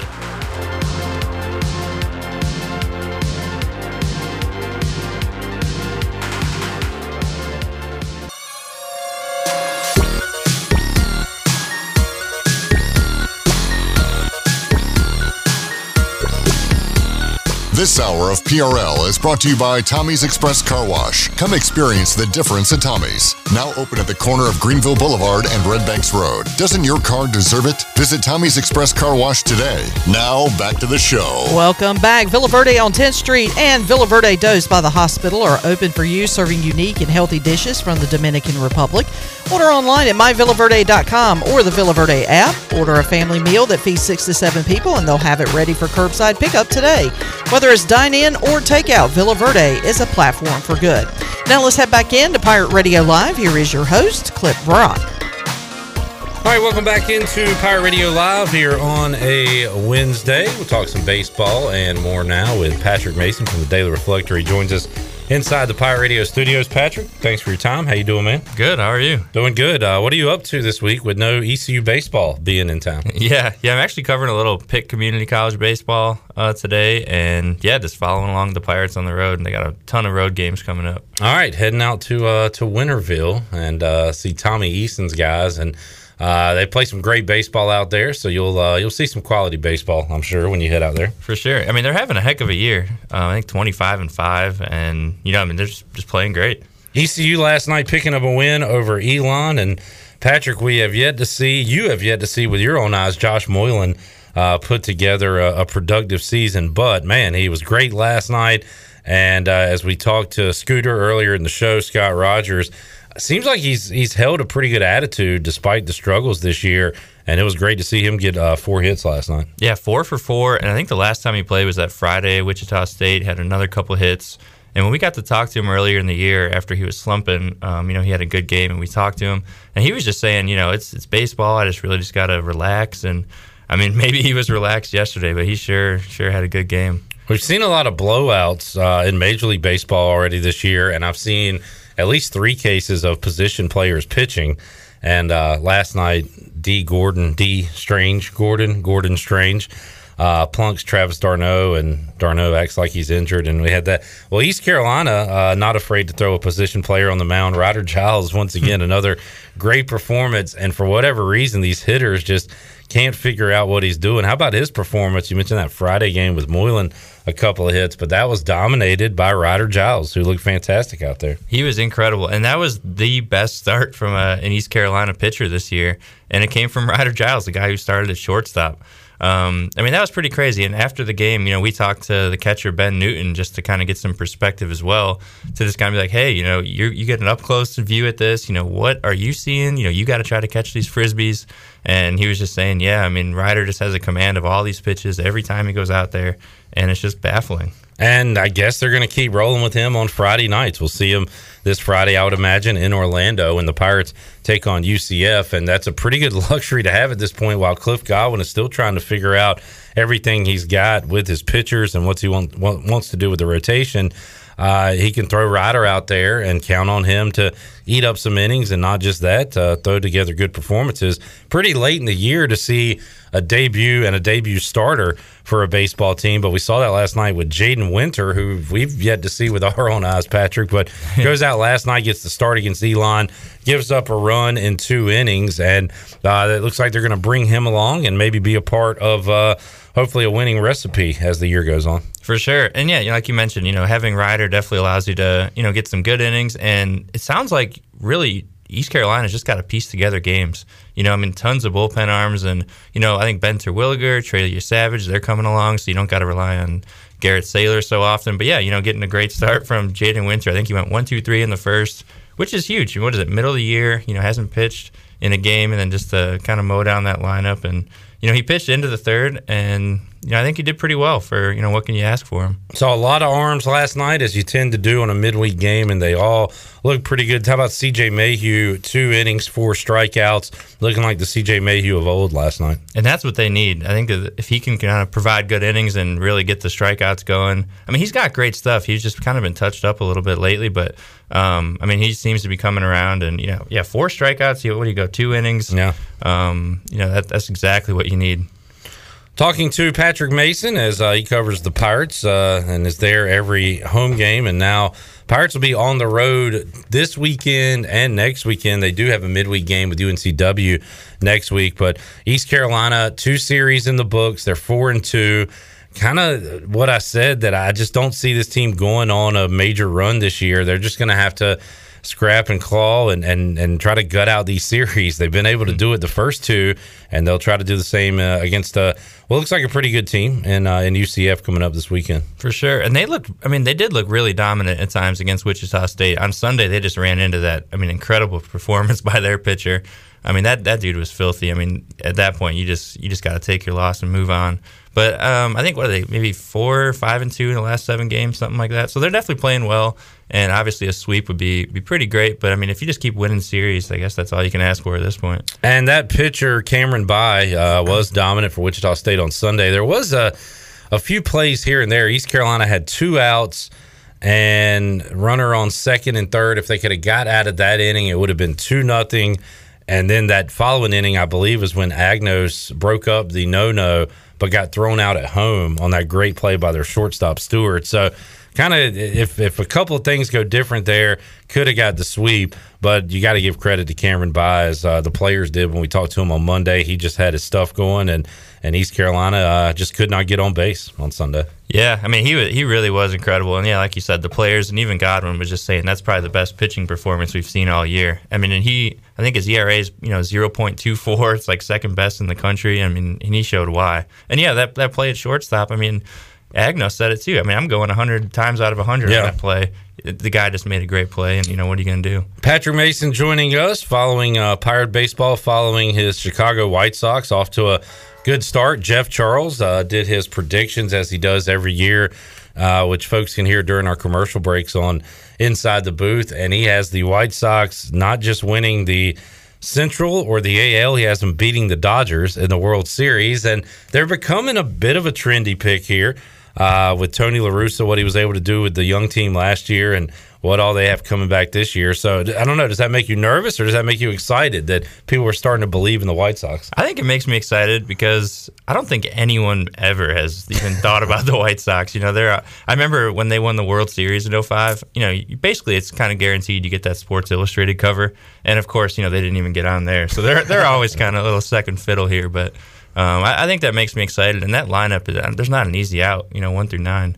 I mean, they're they're going to be fun. How about from the uh, the pitching department? Who are who's uh, their anchors this year? Well, they got you know Lance Lynn and Giolito, but of course both are on the injured list. um, but Dylan Cease, he's I guess their third starter, and I mean he's kind of a trendy pick too for a you know backdoor Cy Young candidate.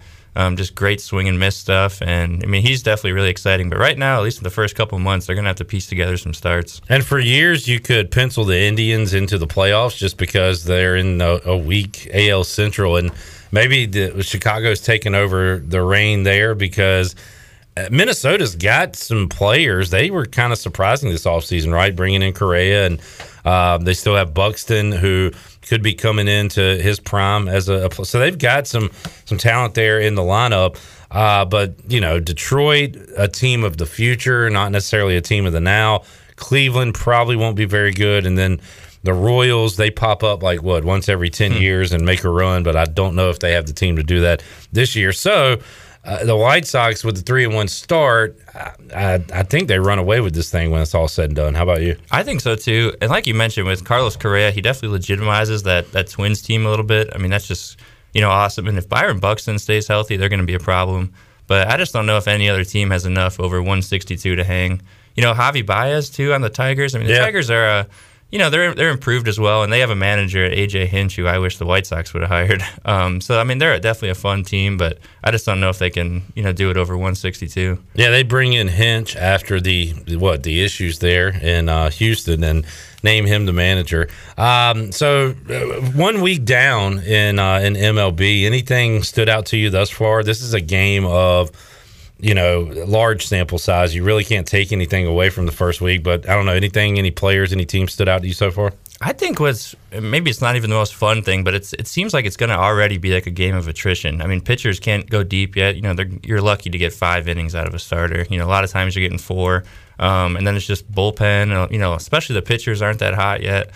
Um, so I think it'll take a little while before we actually start seeing you know what Major League Baseball should look like. Yeah, and we've seen some blown leads. Saw it with the uh, the Mets Phillies the other night, uh, and, and seen it elsewhere. I d- we did a um, a wins draft where after trivia last Wednesday night, me and, and five other guys drafted teams, and we're just doing it for the month of April, and we'll redraft in May. But whoever has the the most wins, you know, wins the pot.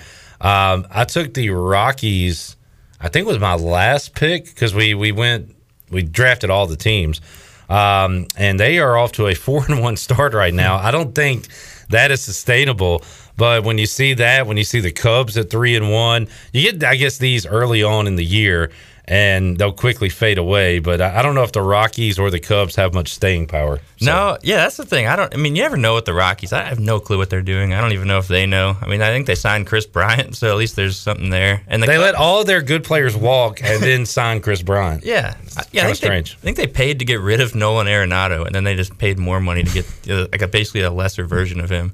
And then the Cubs too. I, I don't think anyone was high on them, and then they go out and beat some awesome Brewers pitchers, and you're like, what, what's going on here? So, you know, definitely a lot of craziness happened in this first month. Uh, the we won't see the what shift band until next year, right? Right. And they're still one thing they are still doing this year, which I believe is going to go away next year, is putting the runner on second to start extra innings. What do you what do you think of the the rules and the the moves there?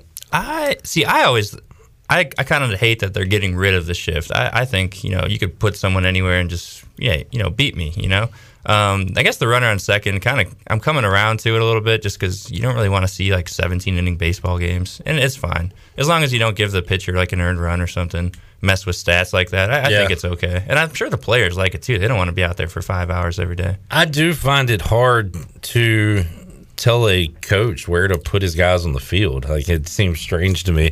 Kind of Right. like with the NBA, and I don't know if they ever really enforced this, but I remember when like ESPN got the basketball contract back and they would put games Saturday night on ABC. And then this load management thing came in, and they said they were going to start like finding teams if they their stars didn't play. like, and I always thought, like, how are you going to tell Gregg Popovich how to run his team? Like, it's his it's his team. He's trying to win championships, not win on a Saturday night in November. So anytime a league starts kind of, I don't know, fiddling with how a coach should do his job, it's always a little strange to me. Yeah, I'm in the same boat. There's no way you should be able to tell me what players I should play and when. You know, I essentially know who, you know, my team the best. And, you know, I, I just don't understand it. And it's baseball, too. You know, you've seen guys bunt down the line for a doubler. You've, I mean, obviously it's hard to ask a guy to make an adjustment when people are throwing 100. But, you know, at the end of the day, I should be able to put player X here because I know you're going to hit it here. Baseball is such too like it irritates me so much. I I get it on one hand, but last night Giants are hammering the Padres. Dude has a bunt single late in the game, and not only is the Padres manager upset about it, Gabe Kapler, when the player goes back to the dugout, is on his guy about it. Like, we don't do that. That's uh, unwritten rule stuff. Uh, okay, whatever. But if they're not going to call the game, if there's not a ten run rule, then I don't know. Do it. I don't know. I don't, I don't like the unwritten rule stuff. No, and It it's bugs me. professional sports. You know, just get me out if you're going to be mad at it. It bugs like, me. Yeah, and I think what was it? I think it was last year. MLB's tagline was "Let the kids play," but then you're going to have stuff like this where you know the guy bat flips and you're going to get all mad at him. It, it just doesn't make any sense. Yeah, we've already seen some fireworks this year. Old Buck Showalter was uh, upset uh, in a game earlier this year. What was that? Mets, uh, Philly. No, it was the Mets and some Marlins, maybe. I don't know, but it was uh, earlier this season, and Buck was uh, was going at it. So I don't know. It's fun. It, it provides those highlights. MLB needs all the help they can get on social media and and with the younger generation. So I think that stuff's good. I don't know how good for the game itself it is, but for eyeballs, attention. And then today, Chandler and I are in studio. Chandler's a Nats fan. I'm a Braves fan. We'd love to be able to watch the game, but we can't because it's blacked out because we're somehow in the Nationals market here in Greenville, North Carolina. Right, So they like need to figure that crap out too. Yeah, it's not like you can turn on the TV and just reliably get a Nationals or Orioles game. You know? No. and they make it so difficult for you to watch their product. I know. It's, it's such a pain. So for you White Sox, do they still have? And this is how old I do. They still have games on WGN? Is WGN ch- still a channel? It is. Um, I mean, the Cubs were on it, you know, forever. Yeah. But you know, they could switch to their marquee network. Um, but yeah, I mean, they're just kind of sprinkled down here. I think the the Sox have their own. It's like you know, Fox Sports or Right. Comcast Sports. I would see the Sox every now and then on it because I remember uh, Hawk uh, calling some games. Is he still doing games? He's not. He uh, you know, slowly rode away into Yeah. the sunset here. But he was at least entertaining. But man, he was just almost insufferable as a homer. You know, too yeah. much. Oh, uh, too much of a homer. Yeah. yeah. Well, anytime he'd put it on the board, it would it would make me smile. Yes. So, yeah, those. Uh, I don't know how. If were you around to enjoy the Frank Thomas era White Sox? I was. Yeah. I mean, those uh, those were. He was my favorite player because I was a big, hefty first baseman too. So I enjoyed uh, the Big Hurt and uh, and those teams. He was a legit awesome hitter. If you ever go back and look at his baseball reference, you just forget how awesome and dominant he was. Yeah, not just like a power guy, but a hit for contact, just a great hitter. Oh yeah, great player. Uh, the Big Hurt. All right, Patrick Mason joining us. Patrick, uh, so you're a Sox fan. Bulls. Yes, Bulls. Um, what do you think about their playoff chances? Well, they got the Bucks the first round, and So I not think- good. I think they'll be lucky to win one game. They uh, could have a shorter stay than your um, your Iowa Hawkeyes, maybe. Yeah, quite possibly. At least we got a series. No, they avoided the playing series, but yeah, the Bucks are going to be a tough task. While, by the way, I love sports. While I'm complaining about sports so much today, hate the uh, the seven game series in the first round. I think there should be a rule that because I'm in for a Warriors Nuggets seven games. I think that's fun, but like these one eight matchups and everything, if you are down three nothing. If you're down two nothing and you play that next game at home as an eight seed and you lose that one, let's call it. Let's say you got to win that to keep the series going. Hey, I can get on board with that. When you're down three nothing and you're an underdog at home, you, nine times out of ten you're going to lose that one too. These things get spread out so much. But I tell you what, I was excited last night watching the folks. Is it still the Target Center there in Minnesota, whatever they call it? Uh, that crowd was going crazy. That was like their second playoff appearance since the KG days or whatever. Um, and they were going nuts last night for a play-in tournament, and it kind of got me fired up for the playoffs. Love the home crowds, love the fans wearing all the same color, and uh, you get some great atmospheres. And hopefully, the Hornets can win in one of those atmospheres tonight on the road in Atlanta. But got me uh, got me fired up for some NBA postseason. Yeah, and I think I like what basketball's doing with this play-in tournament. And you hear Adam Silver even trying to talk about in the future, trying to work in like a you know in-season tournament Yeah. here and there. I just think it makes for more you know exciting basketball, or at least some higher stakes stuff. Because if you're you're in Game 50, like you said on a Thursday, it's like eh, you know Yeah. What's going on here. But you know this play-in tournament, otherwise you wouldn't be excited about a 10 seed, you know. But And then tonight you've got the the Pelicans. I think that should be a great atmosphere as well. That's a team that saw their superstar Anthony Davis leave, and now they're in, and the Lakers aren't, and and they have some young guys to celebrate and get behind there. So I think it's fun. I like these. Uh, I like these atmospheres, and now the um, it's going to. be I don't know if the Hornets win tonight, they have to win again at Cleveland, who just lost the game. That that gets a little crazy, but yeah, I do like it. The more sports, the better. Yeah, I'll I take it. agree for I'll sure. All right, Patrick. Uh, so what do you got going on? You got some uh, Pitt Community College baseball. How about this weekend with no uh, East Carolina baseball on tap? Yeah, I guess just kind of following the Pirates, and I don't know, it'll be be a little different. Hopefully, we get some good weather and maybe go outside or something. But uh, yeah, a little different when they're not at home. You know, you're basically spending your whole weekends there Clark LeClair. Following the uh, the basketball moves, Patrick, we saw uh, one Pirate found a landing spot in uh, Tristen Newton. He is going to join Dan Hurley and those UConn Huskies, and now we're starting to see some guys come in uh, from that portal instead of just going out. As Mike Schwartz has now added, I think, four players. That's right. Yeah, he's starting to fill out that roster, and I, I think it's kind of cool because you can see like he gets to kind of pick and choose. All right, this is the type of style I want to play, and I think it'll just be really fun once they find. I mean, obviously it's a ways in the future, but it'll be fun just to kind of see this this different play style when they do get playing basketball games. And as far as football goes, tune in uh, Thursday. We'll talk to East Carolina offensive coordinator Donnie Kirkpatrick. But the spring has wrapped up. Any uh, final takeaways from the spring for East Carolina this year? Yeah, Donnie actually had a lot of good things to say about um, just you know the way Holton Ahlers kind of controls that room and just kind of is a good um, you know mentor in a way. But what really stood out to me was the way Mason Garcia looked in that spring game. The way he, he was so athletic in the pocket, moving his feet. Um, he, he just looked really good. And then probably the last thing too is just how fast the defense looked. I mean, they just seemed like they were reacting more so than you know looking around the field. So yeah, they, they look pretty fun. A lot of positivity headed into the fall, and uh, they're going to need it early on because NC State looks like they might be the real deal when they roll in here coming up early September to take on the Pirates at Dowdy-Ficklen Stadium.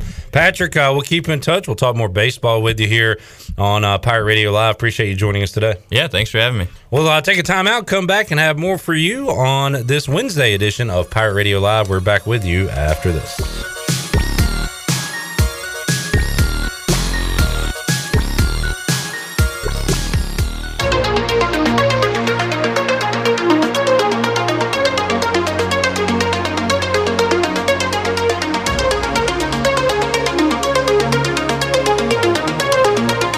This hour of PRL is brought to you by Tommy's Express Car Wash. Come experience the difference at Tommy's. Now open at the corner of Greenville Boulevard and Red Banks Road. Doesn't your car deserve it? Visit Tommy's Express Car Wash today. Now back to the show. Welcome back. Town Insurance is your premier independent insurance agency. From maximizing opportunities to minimizing risk, Town's insurance advisors offer expert professional advice to clients of all sizes. For personal or business insurance questions, call 756 8300 today.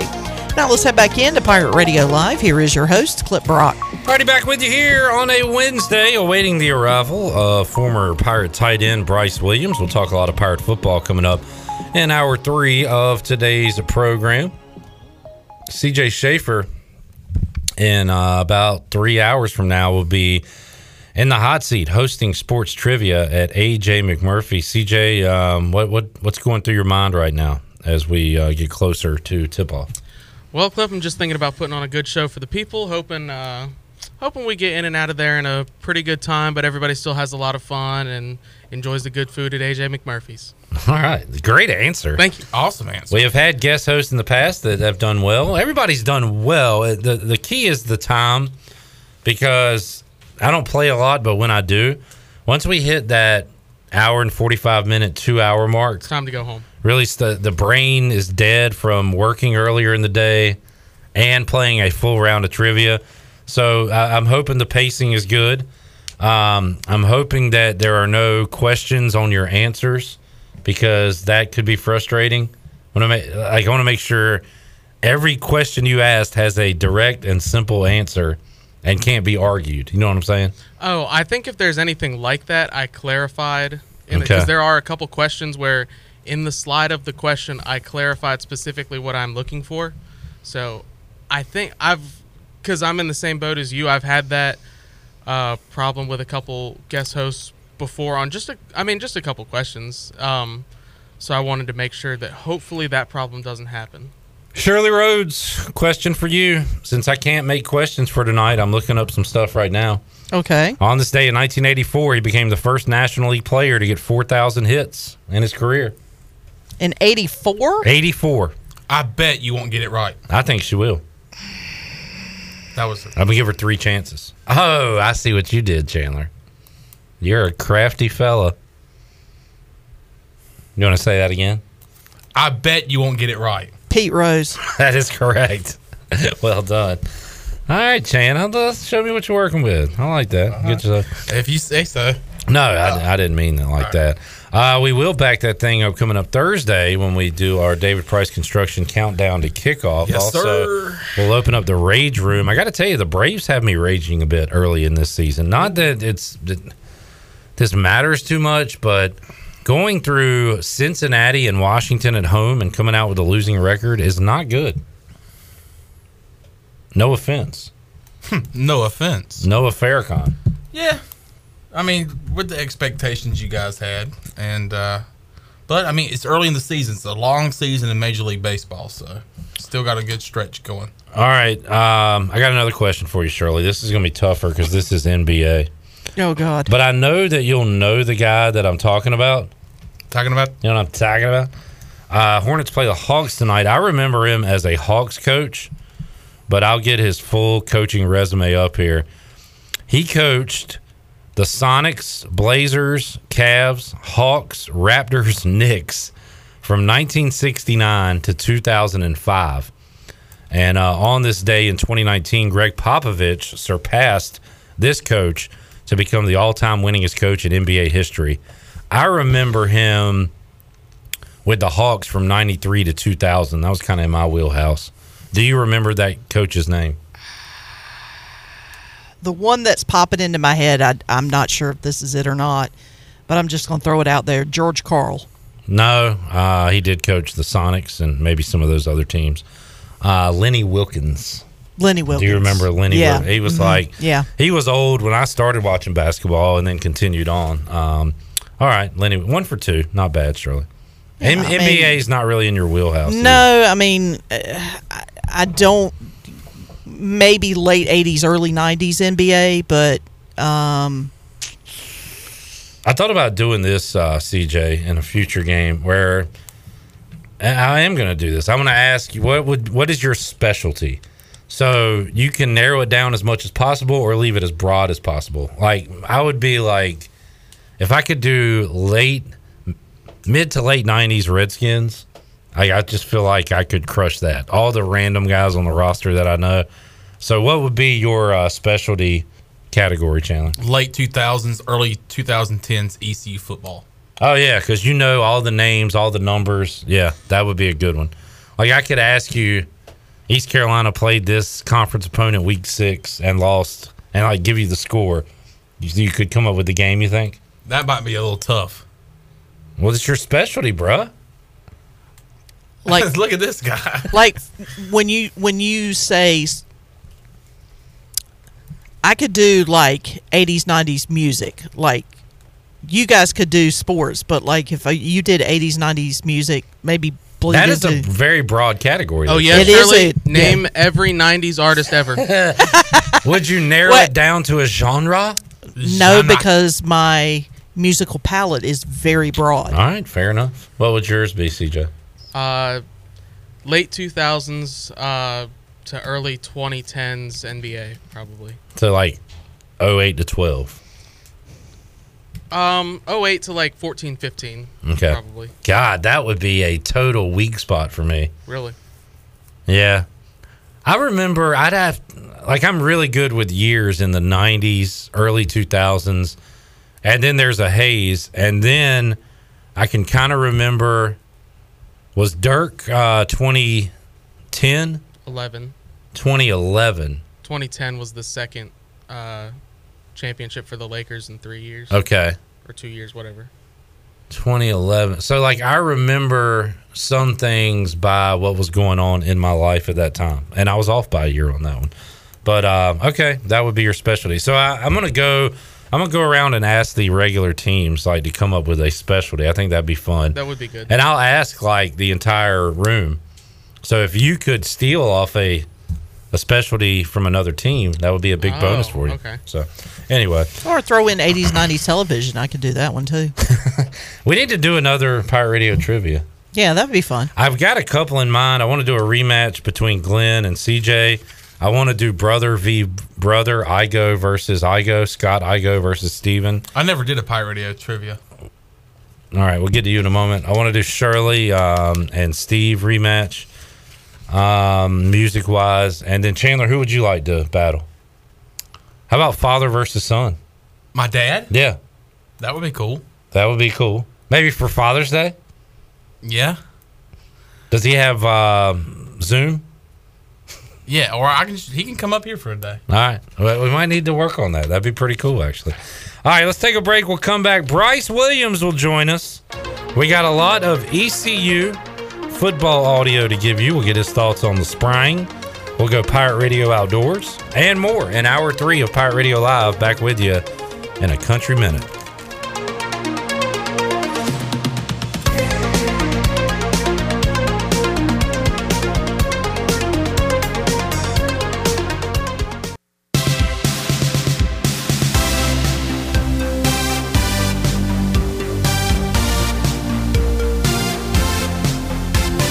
You're listening to Hour 3 of Pirate Radio Live. This hour of PRL is brought to you by Bud Light, reminding pirate fans to stay in the game and drink responsibly. Bud Light, the official beer of the ECU Pirates, and proudly distributed by Carolina Eagle Distributing since 1989. Now, back to the show.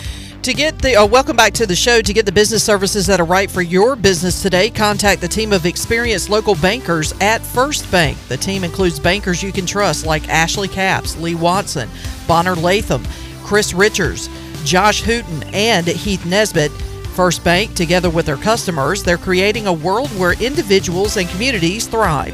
First Bank, located on Arlington Boulevard in Greenville. Now let's head back into PRL. Here's Clip Brock. Alrighty, back with you here, hour three of Pirate Radio Live. Shirley Rhodes, CJ Schaefer, Chandler Honeycutt, Turtle Main. Hey. Bryce Williams joining us had another encounter with a turtle on the roads in eastern North Carolina. warming up. And uh, Chandler, you uh, got the video for us, put it in our group chat. This one, uh, this one was was different. Yeah. Uh, you were still being friendly with the turtle, but you did have the turtle at gunpoint. so what, what was the story on this one, Bryce? Well, I the, all I had because we just got out of the woods from turkey hunting, and uh, all I really and I knew it was a snapping turtle, and uh, obviously I'm not going to try and pick him up because them things a little quicker than a box turtle. For the novices out there like myself, how do you recognize a a non-threatening turtle and a snapping turtle? what are the signs? Uh, snapping turtles, they well, one if you see them on the road, they're can pretty much walk fairly fast and like upright. That was a big uh, fella today too, or bigger than the ones Uh, you yeah, typically bigger. They snapping turtles are huge. Okay. Um, That one had a tail on it too. A tail, yeah. Snapping turtles got a little longer tails. Um, you know, their necks, I think, you know, get a little longer. And um, if you look at them in the face, obviously their mouth looks like it just bite your finger off Okay. compared to a little uh, Franklin the turtle, you know. Right, right, right. Um, yeah, we had to turn around so I could hurry him, get him across, but he was actually he may have not really needed my help, but you never know on the road. I mean, he he doesn't know what's coming, so he needs something to speed up his pace a little bit. So, um, just had to barrel my shotgun just easy. So you had to put him at gunpoint. Pretty much. The hey, gun was more used as like a stick in this A case. stick. a, a guide, whatever. Yeah, you a wanna call guide, it. yeah. Um, but did, you did, and he turned around and did he look at you? you He did look at me. Oh, okay. Um, I was in like, hey, hey now, I got this. Do they want confrontation? Are they aggressive? Honestly, I think a snapper turtle wants confrontation. Right. Instead of just skirting along in the ditch, he came back around like, yo, what's up? I don't need your help. Back off. That's kind of that's the vibe I got from him. So I said, you know what? I'm gonna give him a space. Um, you know, that eastern box turtle will just shut clam up. We got some country folks in here, and of course, CJ World Traveler, a Filipino Pittsburgh Havelock native, may know it as well. There was an old wives' tale I remember as a kid that had me terrified of snapping turtles. That if they bit you, they would not release until it like thundered. Does anybody know what I'm talking about here? For some reason, that Bailey sounds familiar. Yeah, so I grew up thinking that, man, if I get bit by a turtle and we have nice weather for a week, like I'm screwed. I'm gonna lose my finger. So uh, they, those tur- those big ones. Uh, actually, that one probably wouldn't have felt good. It felt good either. That would probably be hard to sleep at night too with it snapping. Yeah, yeah. I guess it would numb after a while, and it would just become your pet. I don't Hey, uh, know. what's on your finger? Uh, it's a snapping turtle. But then again, what if they get hungry? Do they they still won't release until that thunder sound claps? I don't know. I guess nowadays with YouTube and stuff, you could just Right, get Thunder right, up immediately yeah, on your phone. Thunder app. Technology. download the Thunder app. Hey, while y'all are listening right now, download the Thunder app in case you get bit by a snapping turtle. Or you can just Google like, how do I get a snapping turtle off my finger? well, that's not as fun. Seven easy steps. yeah. First of all, just pull it away. That Oh, would be step one. Yikes. Uh, yeah. So have you been bitten by one? No. What's Thank the? Uh, we're kind of doing Pirate Radio outdoors early here in the hour. What are the? Um, I don't know. Have you ever been bitten, scratched, clawed? Like, what is your? Uh, have you had an encounter in the wild with another animal? Thankfully, not. Most of the time, if I do, it's dead. Um, if You've won if every I'm- battle? If I'm that close to it, um, no, mainly like chickens. You know, I've been pecked by chickens. Um, How's that feel? Is Not- it more annoying than? yeah, it's almost just kind of like a. Gives you a. It startles you, I guess, Yeah. more so. That um, I've been bit by a dog. Yeah. Um, but fortunately, no, you know, wild animals. I mean, I've that come close. Like if I've ever trapped a coon and stuff, they get a little feisty. But thankfully, there's a cage between me and it. Mm. Um, The other night, I walked outside on my deck, and it was pitch black, and there were two sets of eyes Hmm. that were like side by side, probably about I'd say 50, 60 feet away, whatever. And I tried. I, didn't- I don't know how this phone works. I thought it might take a flash picture since it was dark. Yeah. But it didn't. Then by the time I I got my phone to flash, like they had moved along and Mm. further away. Might have been. I was thinking like cat, like stray cats, maybe. But I cats. how high was it? Low to the ground? High? Yeah, it was pretty Oh. low. Cats, but it was freaky. But do cats hang out in bunches like that? I, I feel you like I've never really seen. Well, never really seen cats out. right. That's why I was thinking maybe it was something else. Maybe a coon or Like we get possums every now and then. It might have been Might possums. have been a possum. Some opossums. Mo possums. You need to keep a little spotlight by the back door. Yeah, right. you just- because we got man, there's a ton of activity. Yeah. There's a, a field, but and then beyond that, some trees. And man, those trees are rustling every night with some sounds like some Yeah. heavies going through there. Hey, yeah, get you a big, good spotlight, and just every now and then, then you should be able to, you know, with those spotlights nowadays. I mean, shoot, you can take a picture of it and be clear. At my house, especially during the summertime, you walk outside, you can hear coy- coyotes like right behind, out in the cow. Oh yeah, I hear a lot of wailing and crying out there, Mm-hmm. and I can't tell if it's dogs or yotes or whatever's going on out there. Yeah. Anyway, this is our Pirate Radio Outdoors. We'll have Bryce's uh, coming up later on this hour. Bryce, uh, spring football has come and gone. Yep. Were you out there Saturday? I was. I was uh, out there on the sideline. I uh, oh okay. Saw Glenn. Saw Troy. Um, I didn't know Zeke and B were going to be there, so that was cool to hang out with them. Spent I hung out with them. Is Zeke Um, coaching now? mhm. He's the defensive coordinator at his high school now, or something. In Gastonia? Uh, mhm. Yeah. Yeah. So I mean, hung out with them, and then uh, B. Will is safeties coach now, and something else. So he's yeah, he said Yeah, he's in gonna high try- school? No, he's at a. Hampton. here. I know. That's what I was going to say. Yeah. He worked as like a, uh, I guess, a grad assistant Yeah, here. and he's uh, at Hampton now. Oh, nice with uh, Coach Prunty. Yeah, that's right. Yeah, I that think he's on his at least. Is he on his third season? He might be on his third season. Sounds about right. But yeah, he said he's just going to keep trying to climb the ranks, and obviously when he gets the thing, I think take Zeke with him, and you know that whole deal. Zeke was great. He was the mouthpiece. He talked. He had a cool name. He had a lot going for him. And Brandon Williams was, I don't know if he was like highly recruited at all. He turned out to be a great player here. Yeah. A little more understated than Zeke Bigger. Yeah. Didn't talk as much, you know? Right? Yeah, I remember B. Will. He he always made um, clutch plays and stops. You know, when obviously I was playing with him. Let's, uh, Shirley, do we still have the audio from earlier this week? Want to hear from Donnie Kirkpatrick, who, by the way, will join us uh, an extended interview coming up Thursday. We'll uh, talk to Donnie K on Pirate Radio Live. Here were his comments after the spring game.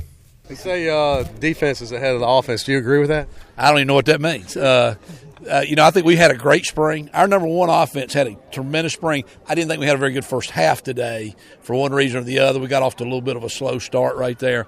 Maybe we were just trying to build some, some suspense, you know, get that second half a little bit better. But I thought second half they did pretty good. But overall, the the the first group has had a great spring. Now our twos and threes got to come on a little bit offensively. There was a couple sacks early. Was that guys not knowing their assignments, or was that pre-snap reads from the quarterbacks they didn't see? What were your thoughts? I I think it's a couple things. One, they were bringing a heavy blitz in there. I think uh, when Holton was in there, I think he was getting it ID'd correctly. Uh, we had a couple of bad snaps that were a little bit low, and you know, you get zero blitz, you got to catch it, you got to get rid of it, and the snaps threw us off a little bit. So I think it was a combination of that. I, I, for the most part, uh, you know, I thought Holt was pretty good on that. Now he didn't have a great day, I don't think, but I think he was getting the protections. Uh, Mason might have missed a few early, settled down second half, and he was pretty good at it. Speaking of protections, Pop McCabe blocks really good, especially for college running backs. A lot of these guys get to the pros still don't know how to block, and he's blocking his butt off. You know, he's a big back. He's a tough back. We're trying to tell him you're a big back. Don't try to be a scat back. Big backs can help you in protection. He did a nice job of that today. And our defense challenges you because, like I said, they blitz almost every snap, so the backs are going to have to block a lot. Mason in the second half seemed to really kind of find a rhythm and maybe like the guy you, you guys think he can be. Just talk about his. his. Well, you know, the sky's the limit with this kid. Now, this guy's got unbelievable ability. You could compare him to a lot of guys at the next level, and that, that day's coming. You know what I'm saying? I just hope we have a bunch of years with him as well as we get to see him develop like that. Uh, I just think the more he plays, the better he gets. Uh, we had a pitch count on Holton. He was going to get 20 plays today. He might have got a few more just because of the end of the drive, and then it was going to be his game. And I thought once he settled down, uh, he really started. I mean, there was a time in there when he was hitting them right, everyone right in a row. I mean, he had in a row, but it had to be eight, nine, ten in a row. I think there, yeah. How much does having Holton in that room with Mason help Mason in his development? Well, I think anything Holton Ahlers is involved in, you're going to be better. Uh, he's a tremendous teammate. He takes an interest in the whole team. He's helped Mason. He's been a great role model in that, you know, when guys come out of high school, they've never really had to study. They've never had to get in there and look at film, you know, and really analyze stuff. Uh, they've just been the best players. And, and Holton's over here all the time watching film, making suggestions. You know, Holton brought me his call list and said, here's the plays I want to run. None of the other quarterbacks did that, even though I encourage that. But then they look and they go, oh, okay, I, I need to do that. And, and, and that will come. So he's been a great role model for, for Mason as well as all of them. Donnie, how does the math work on Mason between redshirt years, COVID years, and what he's got left? How many years does he have left now? well, I'm not sure I'm a, good enough at math uh, to, to add all that up, but we think he has four years. We think he has four years to play. So counting this think, season, yeah, yeah. So uh, uh, I hope he's here those all those. I hope we can keep him here that long. Because I tell you what, when, once you see him play, I'm afraid they're going to all want him. They asked him to work out for pro day, and we said no. we didn't want him to see him. Wide receiver wise, several guys made some plays today. Just is, anybody really coming along in that position you can count on? You know, that's been the challenge all spring because we lost our top three receivers, and then Ryan Jones, if you, you counted him in there, he hasn't done much the last couple of weeks, and we were very careful with him today. Did, didn't play him very much, uh, so I, I, thought we were a little shaky early at wide out. I thought they settled down. It looked like Kerry King and a couple of the guys started to make some plays in the second half. We we need that to come on. Uh, the wide receiver receiver room will get much better here in about a month. You know, we got some guys coming in that we're really counting on. All right, there is Donnie Kirkpatrick, a lot of uh, Holton Ahlers, Mason Garcia talking there as well. Bryson, uh, we, we asked Holton on Monday how how far along Mason has come since stepping onto campus here, and he, he, says it's leaps and bounds difference. And you were able to see him, I guess, a little bit on Saturday. Uh, you know, uh, is the future bright for the Pirates at the quarterback position? Uh, I would say so. Obviously, you know, the first thing you see when you see Mason is just a quarterback of good stature. You know, he's what is he six at least six four, six five maybe. Yeah, yeah he's tall. You know, holding what probably two forty. Um, you know, it looks like a good two forty. So I mean, obviously, this a good size. Uh, quarterback's always nice to have, and yes, I saw make some good throws um, you know, look good, you know, on his feet, and when you get pressured um, by the defense and scrambling, and you know, find an open receiver. So, um, I think I think knowing he's got four years left, my goodness, that's uh, crazy to think about. Which I'm kind of jealous. He gets to be in Greenville for six years. Tag him, but uh, well, that, I thought about a question there, Bryce, for you. Uh, so let's if the COVID year was a thing, and you were allowed to come back to East Carolina for another year. Now you got to think about it. This is also the off season that Ruffin McNeill was fired. You would have right. had a new head coach coming in. Yeah. You would have had even more to think about. But would you have made the jump to try to make it in the pros, or would you have stuck around one more year? If I would have had my coaching staff, I would have stayed. Right. I, I yeah. Mean, that makes sense. And you had the quarterback situation. The quarterback after, situation, everything. So, well, I guess yeah, I that makes sense. Yeah, I could have possibly had to play with um, Philip Nelson, Gardner Minshew, uh, and Minshew, and yeah. and Phil. I, I, know I never got to play with Phil. Um, so there's some pros and cons to that. Definitely, that would have been that would have been a hard Tough decision. Call. Maybe thinking, oh, I could say, oh man, one more year knowing what I know now, or you know how I feel out there playing. And who knows? Um, uh, Coach Mo was a great talker and, and very excitable guy. Got people. Yeah. He could have came in here and got you fired up to play for I him. Know it, yeah, it's it's nice to think about being in Greenville again with one more football season. Um, but obviously, you know, I don't think I could go back knowing but I do now. Right, so. correct. Uh, and and Mason, we are talking about him. He's always had the size and the arm. It's I guess between the years, right? When you come in as a quarterback, and everything is so easy for you in high school, and then you get mm. to this mm-hmm. level and the plays, the defenses you're seeing, oh, all that. Yeah. That's that's where he's uh, come along. It sounds like for sure. Um, you know, for me, I always like tried to you know watch film and analyze it, but I don't know. For me, I was never a great film study guy. I mm guess I just, you know, I studied my playbooks. I knew the basics and stuff.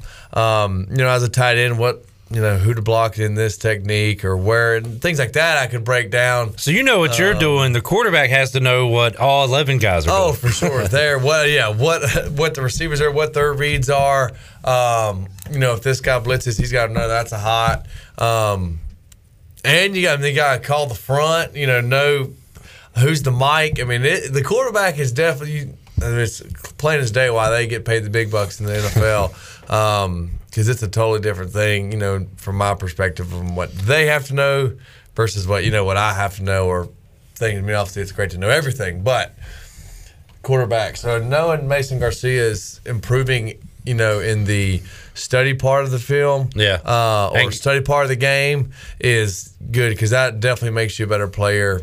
You know, obviously with you know different. Um, you know, keys if they're shifting one way, who's that guy's coming, or how the defense is going to roll and stuff. So that'll make him a better player for sure, as he's got, I guess, four years left. And he's going through something that NFL QBs go through when they get drafted. It's like, who's that veteran guy that is his job is to play right now, but also teach the young guy to take his spot. You know what I'm saying? Yeah. And he's got that in college with Holt Ahlers. It stinks Yep. for Mason because I'm sure he wants to play, Mhm. but man, he, he's got a great guide ahead of him in Holt Ahlers. Let's hear one more from the offensive side, Shirley. Pirate running back Rahjai Harris talking after Saturday. It was a little slow start, I guess, by the offense. So what kind of turned it around for you guys kind of midway through? All we needed was a big play. You know, we just sat in there. You know, big play gonna come. Tie? Hi. Tie? Oh, uh, Was it a tie? see, man, I think offense won, but you know they probably gonna try to give it to the defense. You know, beanie weenies, ain't, ain't nothing wrong with beanie weenies though. I grew up eating little beanie weenies. Roger, that ring ceremony, opening the rings there, how special was that for you? That's my first ring ever. So you know, it's always you know special for your first ring ever. I ain't never won in high school. You know, first one in college, man, just special, special, real special. All spring coach has spoken about the running backs and the chemistry on the offensive line. Do you see that today? Yes, I did. You know, we improving the offensive line. You know, they just been preaching aggressive. You know, and they just been aggressive all spring, and the hole's been there, and we just taking what what's there. What do you think of Mason's performance today? Man, Mason been balling all spring. He got got a chip on his shoulder. He just been balling, man. And I guess y'all can see it out there. How far has Pop come as well underneath you and Keaton kind of learning the ropes and everything? Uh, this whole spring pop just been going, man. We trying to get his conditioning up, man. And he been just balling, man, doing what he got to do. And yeah, everybody knows Pop McKay, big boy. He can run the ball now. As good as Mason has been and as much confidence you guys are starting to get in, Mm-hmm. how, how much does it help and what does it mean as a program to have Holton back another year? Man, Holton is a great leader. You know, we got the chemistry together with Holton. We're just trying to get the chemistry there with you know Mason. You know, once everybody buy into that to that one quarterback, we're just gonna be great. Take off. How different has it been this spring? Maybe you and Keaton getting, uh, you know, your workload watched a little bit. Mm-hmm. Almost treat you like a veteran at times. Has that been different? Um, it was a little difference. You know, some days we'll we'll take the load a lot. You know, for the young guys, just teach them the ropes. But uh, you know, we always just trying to teach the young guys the ropes, man. Every day, trying to teach them what to do, the steps. You know, everything. Just patience. And we tell them every day, just hard work gonna pay off. And Coach said he feels like you're having maybe your best spring here. You're you're almost back to the, the old Rahjai Harris. Do you agree with that? How, how would you kind of put that? It's a new Roger, new Roger Harris. What's kind of led to that, that growth for you? Motivation, motivation. What's the difference between the old Rahjai and the new Rahjai? I don't know the difference, to be honest. You know, I just, you know, this season just working on my body. I'm about 213 right now. So I'm just working on my body, working on my hips, get the speed back, take off. A lot of 1%, huh? A lot of 1% every day. Every day I wake up. Rahjai Harris there was uh, great to get to know him during our Players Lounge during the football season. Two years ago, he's in high school, right? And now, two years playing with East Carolina, he is looked at as a leader on this team. So, and has uh, taken over the ownership of that and is uh, is trying to get even better than we've seen. And he's been really productive his first two years. a, a name that we've heard in both of those uh, interviews with Donnie and Rahjai was Pop McKay. I Yeah. saw a picture of the running back group, and I had to do a double take because Pop McKay is a big dude. And I remember last year, I believe it was the South Florida game on that Thursday night. He got some action in there. We didn't realize how big Pop McKay was. We kind of thought he was a smaller scat back. This dude is huge, and I think that coming up this year, don't be surprised on third and short situations, goal line situations. Pop McKay might be that running back to put in there and get the job done because this guy, I mean, like Donnie said, uh, is just a freak of nature when it comes to his size. And uh, he's towering over EC running backs coach uh, Chris Foster in one of the He's pictures. huge. But uh, and he came in with some fanfare. The the problem for him personally is Keaton Mitchell had a career year and Rahjai's Rahjai, and they stayed healthy. And you know you need three or four or five running backs, right, Bryce? But last year ECU only needed two because those Yeah. guys were able to be so durable and stay healthy. It's nice to know that there is another guy in line behind Mitchell and Harris. Oh yeah, you got three guys who can perform. Um, well, we know what Keaton and Rahjai can do. So Pop McKay with the hype he's got going on, knowing you can go uh, three deep in the running back, um, you know, lineup is obviously good stuff. All right, let's take a break. Shirley, let's go and open up the booty bag, make somebody a winner. Booty, booty, booty, booty, booty everywhere. Booty, booty, booty, booty, booty everywhere. All right, 317 1250. Shirley, what are we giving away today? Uh, why don't we give away lunch for two at Tiebreakers? Man, that sounds good. That's a good one. Wings, burgers. When they're more wings, more burgers. When they're Sunday with our good buddy Mike Mullis. Well, my former friend Mike Mullis. Uh, great place to watch a sporting event. Great place to enjoy some food. What call are you looking for there, Shirley? Caller eight. All right, caller 8 317 1250. We'll be back when we return. More football talk. Also, Bryce, I'll tell you why you need. I know you guys didn't play together, but you're part of the Pirate family. You need to get in touch with Linval Joseph and ask when you can take a trip out to Minnesota because he's got something that uh, you'd be really interested in. And uh, we'll talk about that. Go Pirate Radio Outdoors and more after this.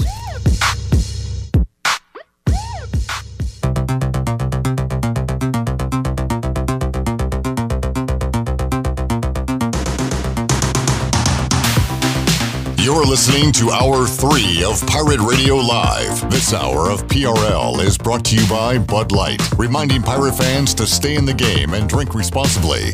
Bud Light, the official beer of the ECU Pirates, and proudly distributed by Carolina Eagle Distributing since 1989. Now, back to the show. Welcome back. Live well, move more, and hurt less with Kinetic Physical Therapy. If you're recovering from an injury, getting back into sports, dealing with everyday pain or fatigue, then Kinetic Physical Therapy can help you get back on track and live well.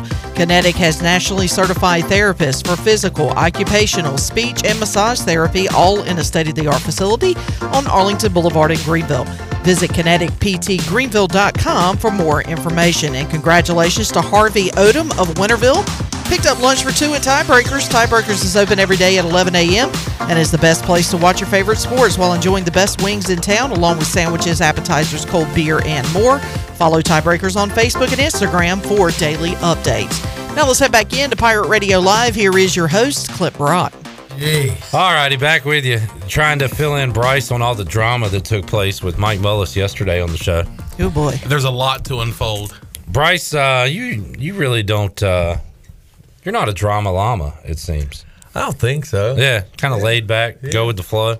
Pretty much. But uh, I tell you what, Bryce will never be in a pool with me because I'd be scared I'd screw that up and he'd be upset with me. I can't lose Mully and Bryce. Yeah. I got enough losses for one No, week. Hey, the the bracket's probably about as much y'all go into sports. Hey, look, you still hate Chandler for what he said to you about your bracket, right? Yeah. Which I was not the only one. I tell you, He what. singled you out. But Chandler looked into my eyes and said it, so that just made it worse.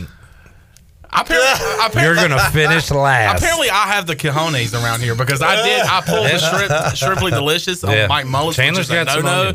Yeah. And I was the one that looked you in the eyes and said, I "Your know. bracket is hideous." Yeah. Shrimply delicious. There's Mullet. We need to get Bryce on a commercial. You look a little salty. We, have we had you on a commercial? We need to get Bryce on. Uh, don't yeah, I think we did last year, and I can't recall what it was, but we need to get you on another one. Um, all right, Bryce, uh, you need to get up with Linval Joseph, who you did not cross paths with him at East Carolina. It was before did. your time. Uh, former Viking, former Charger. I just looked it up. I believe, is he still a free agent as far as we know? Yes, he's not been signed Thank by you. anybody yet. All right. Hey, Washington, get off your ass and sign Linval Joseph. Run, run stopper. And let's win some games. Um, he enjoyed his time in Minnesota so much. He, uh, quote, I fell in love with how beautiful and peaceful it is out here. So he built a lakeside retreat. It looks almost like a, uh, I, I don't know. It's it's this giant structure. It doesn't look like a house. It looks like an office building almost with like 12 different buildings, but it's got a nice pool and all that.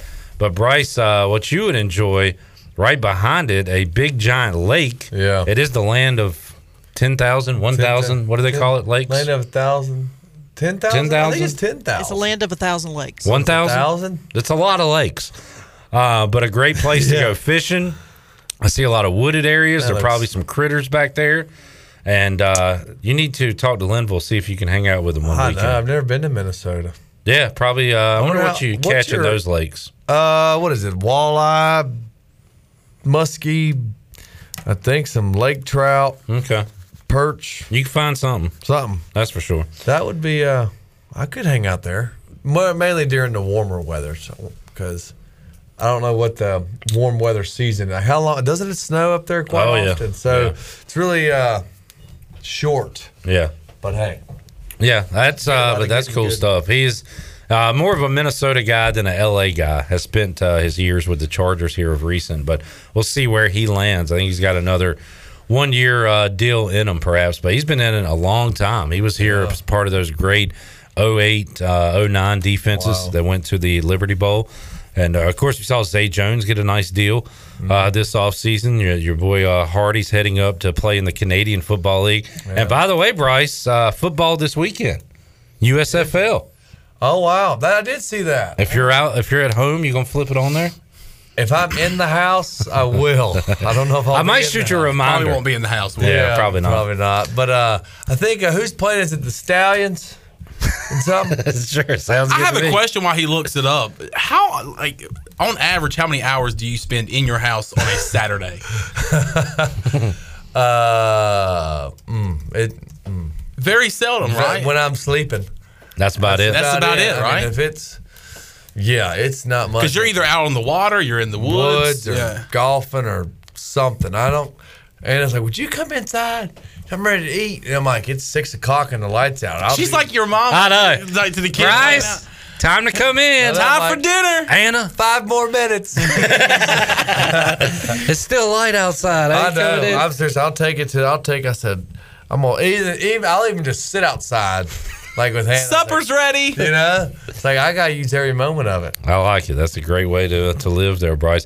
Uh, you are indeed correct. The Stallions and the Generals. Birmingham. Yeah, I know uh, Scooby Wright with the Birmingham Stallions. So he's a buddy of mine. I played Arizona? with.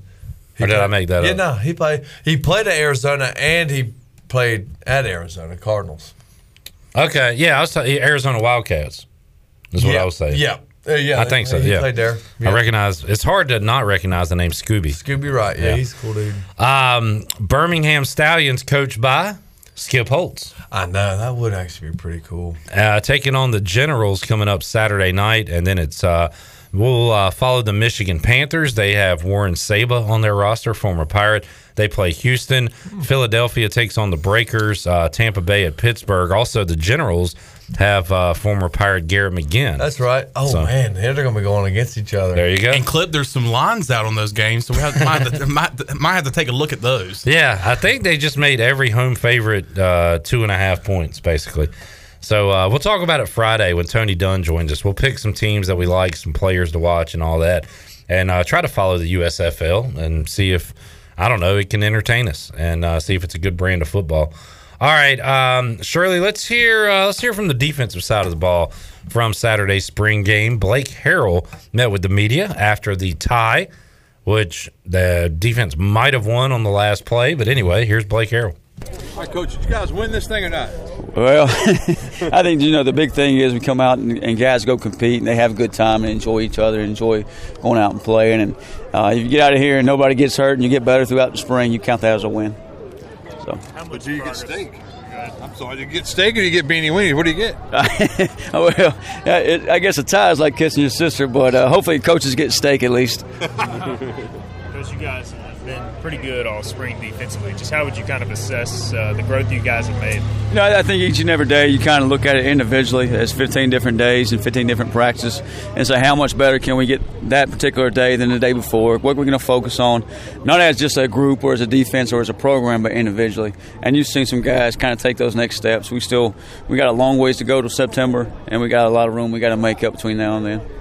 Coach, we talked to we talked to the guys all, all spring about how filling in a lot of the big big holes that got made, but it appears that you you've done that a little bit. Yeah, I just, I just saw 21 and five over there on the sidelines with Kwame Millen and Bruce Bivens, and uh, you know you're gonna you miss those guys, but you got guys kind of stepping up and moving that way that you kind of you feel like hey maybe we'll to uh, fill their gap, and I think it's not just one guy or one position, but it's everybody's got to take up that production. We talk, you know, defensively about we had five guys, six guys leave defensively. Uh, there was a lot of production, a lot of tackles for loss, interceptions, all those type of things.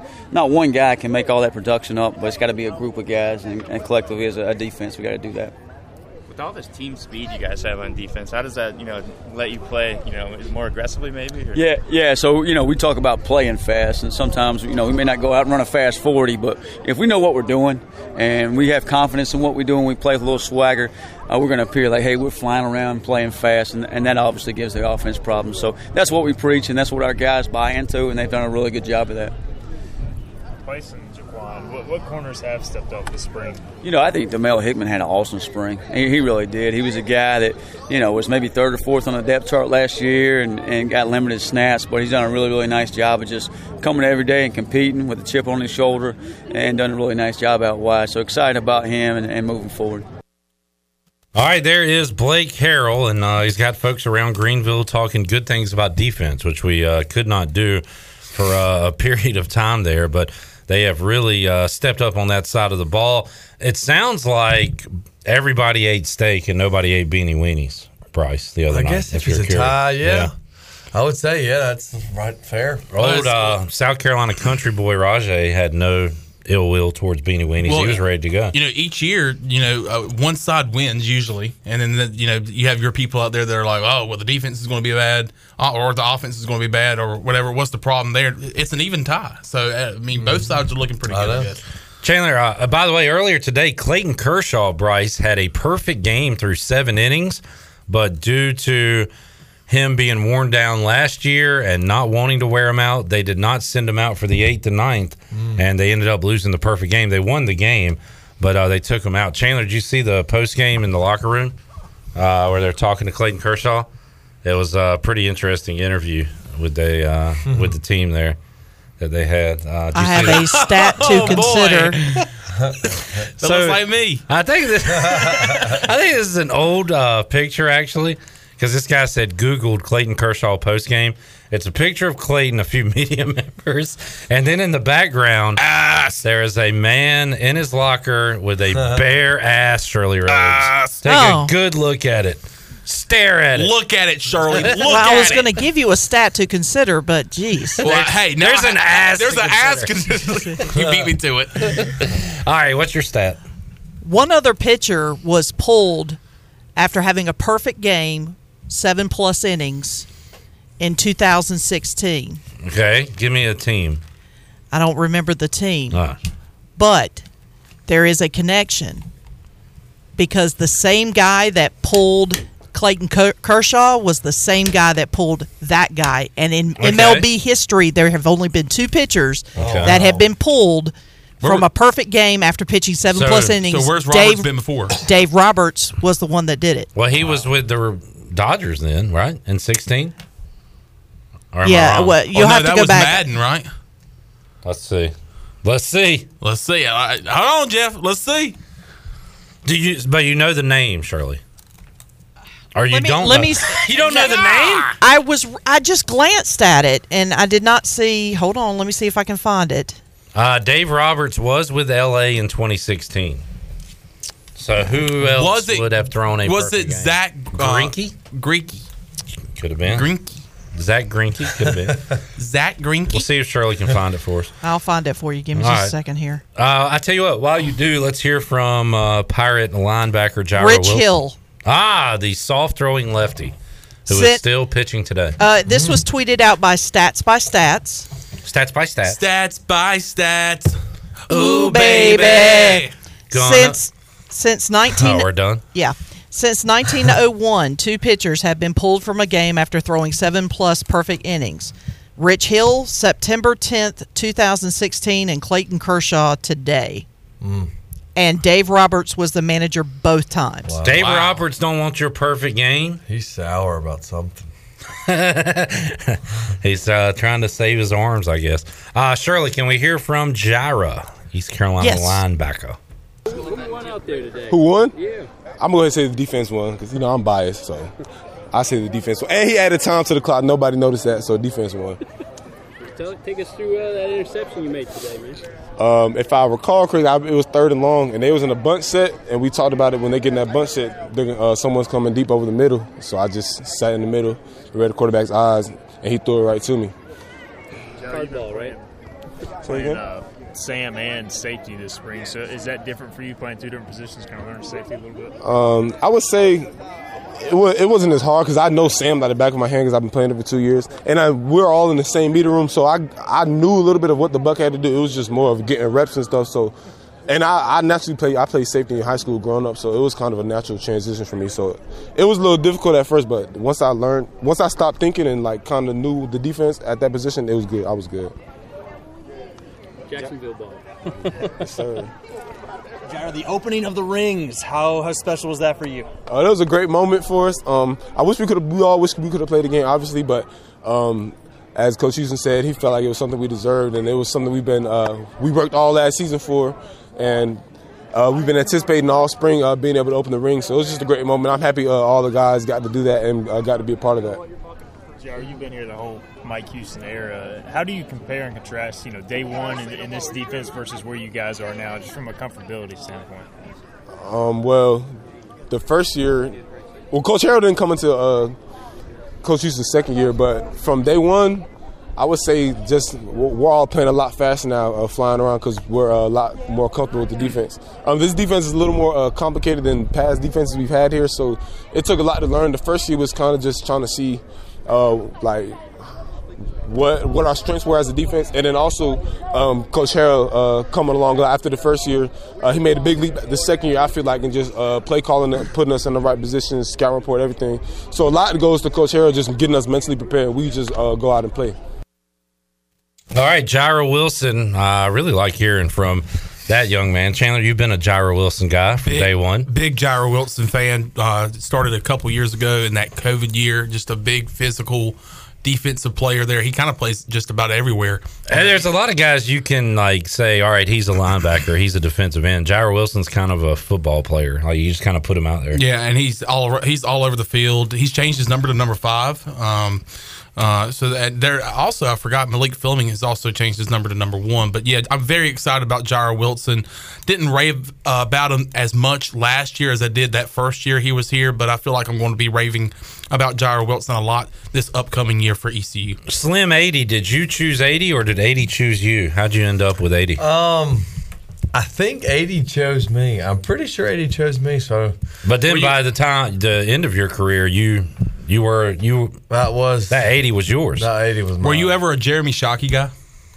Uh, I was, yeah. Jeremy Shockey. I remember watching his uh, highlights in Miami, and um, yeah, I remember. I remember Jeremy watching him. He was. I was just thinking of white number 80 tight ends. yeah, who, yeah, who had because he had a, he went through a phase with some long. He had some hair. stuff. Um, yeah, eighty. That, no, that's a, my favorite number. I feel like I would have liked him, but he played for the Giants. Were so you I pretty much hated Yeah. him his whole career. Were you ever given the opportunity to opportunity, to uh, change your number? That's kind of where I was going. Like in college. Yeah. Um, no, I was actually never given that. opportunity. How weird is it for you to see a tight end with a single digit number? Because um, Ryan Jones has changed his number from yeah. uh, what was he last year, thirteen to four. Hmm. What's your thoughts? That on is a little odd. Um, I mean, I like seeing the traditional, you know, in the '80s, um, you know, the tight end number, but you know, the single digits kind of, uh, I don't know. They do. I feel like they make you a little more, make you even look more athletic. So They're, yeah, they're slimming. works. Now you were trying to put weight on, so you had big round So numbers. big numbers, yeah. But now we did have it. We had a really good tight end here at East Carolina that wore the number three, Davon Drew. So I mean, Big Davon Drew fan. Yeah. Wow. New Bern. Chandler, you went into like interviewer mode there. Even your stance. He's not. He's got elbow on the table, leaned in, and you were like just pounding questions, man. Yeah, that's great. yeah. That was good. I, it, it was it was a rush. Just comes natural. More of that moving Natural forward. Yeah. That was good stuff. That I was just kind of fun. sat back and relaxed Yeah. And listened to this one-on-one Hey, conversation. hit, hit me with them. You got anything else? No, I'm good. All right, good stuff. Gas ran out. All right, when we return, Pirate Radio Outdoors, uh, before Bryce had a turtle encounter, you said you were looking at turkeys? I've been in the woods. Been in the woods. All right, we'll find out what's Been been, going on. Pirate Radio Outdoors. We'll go into the woods after this.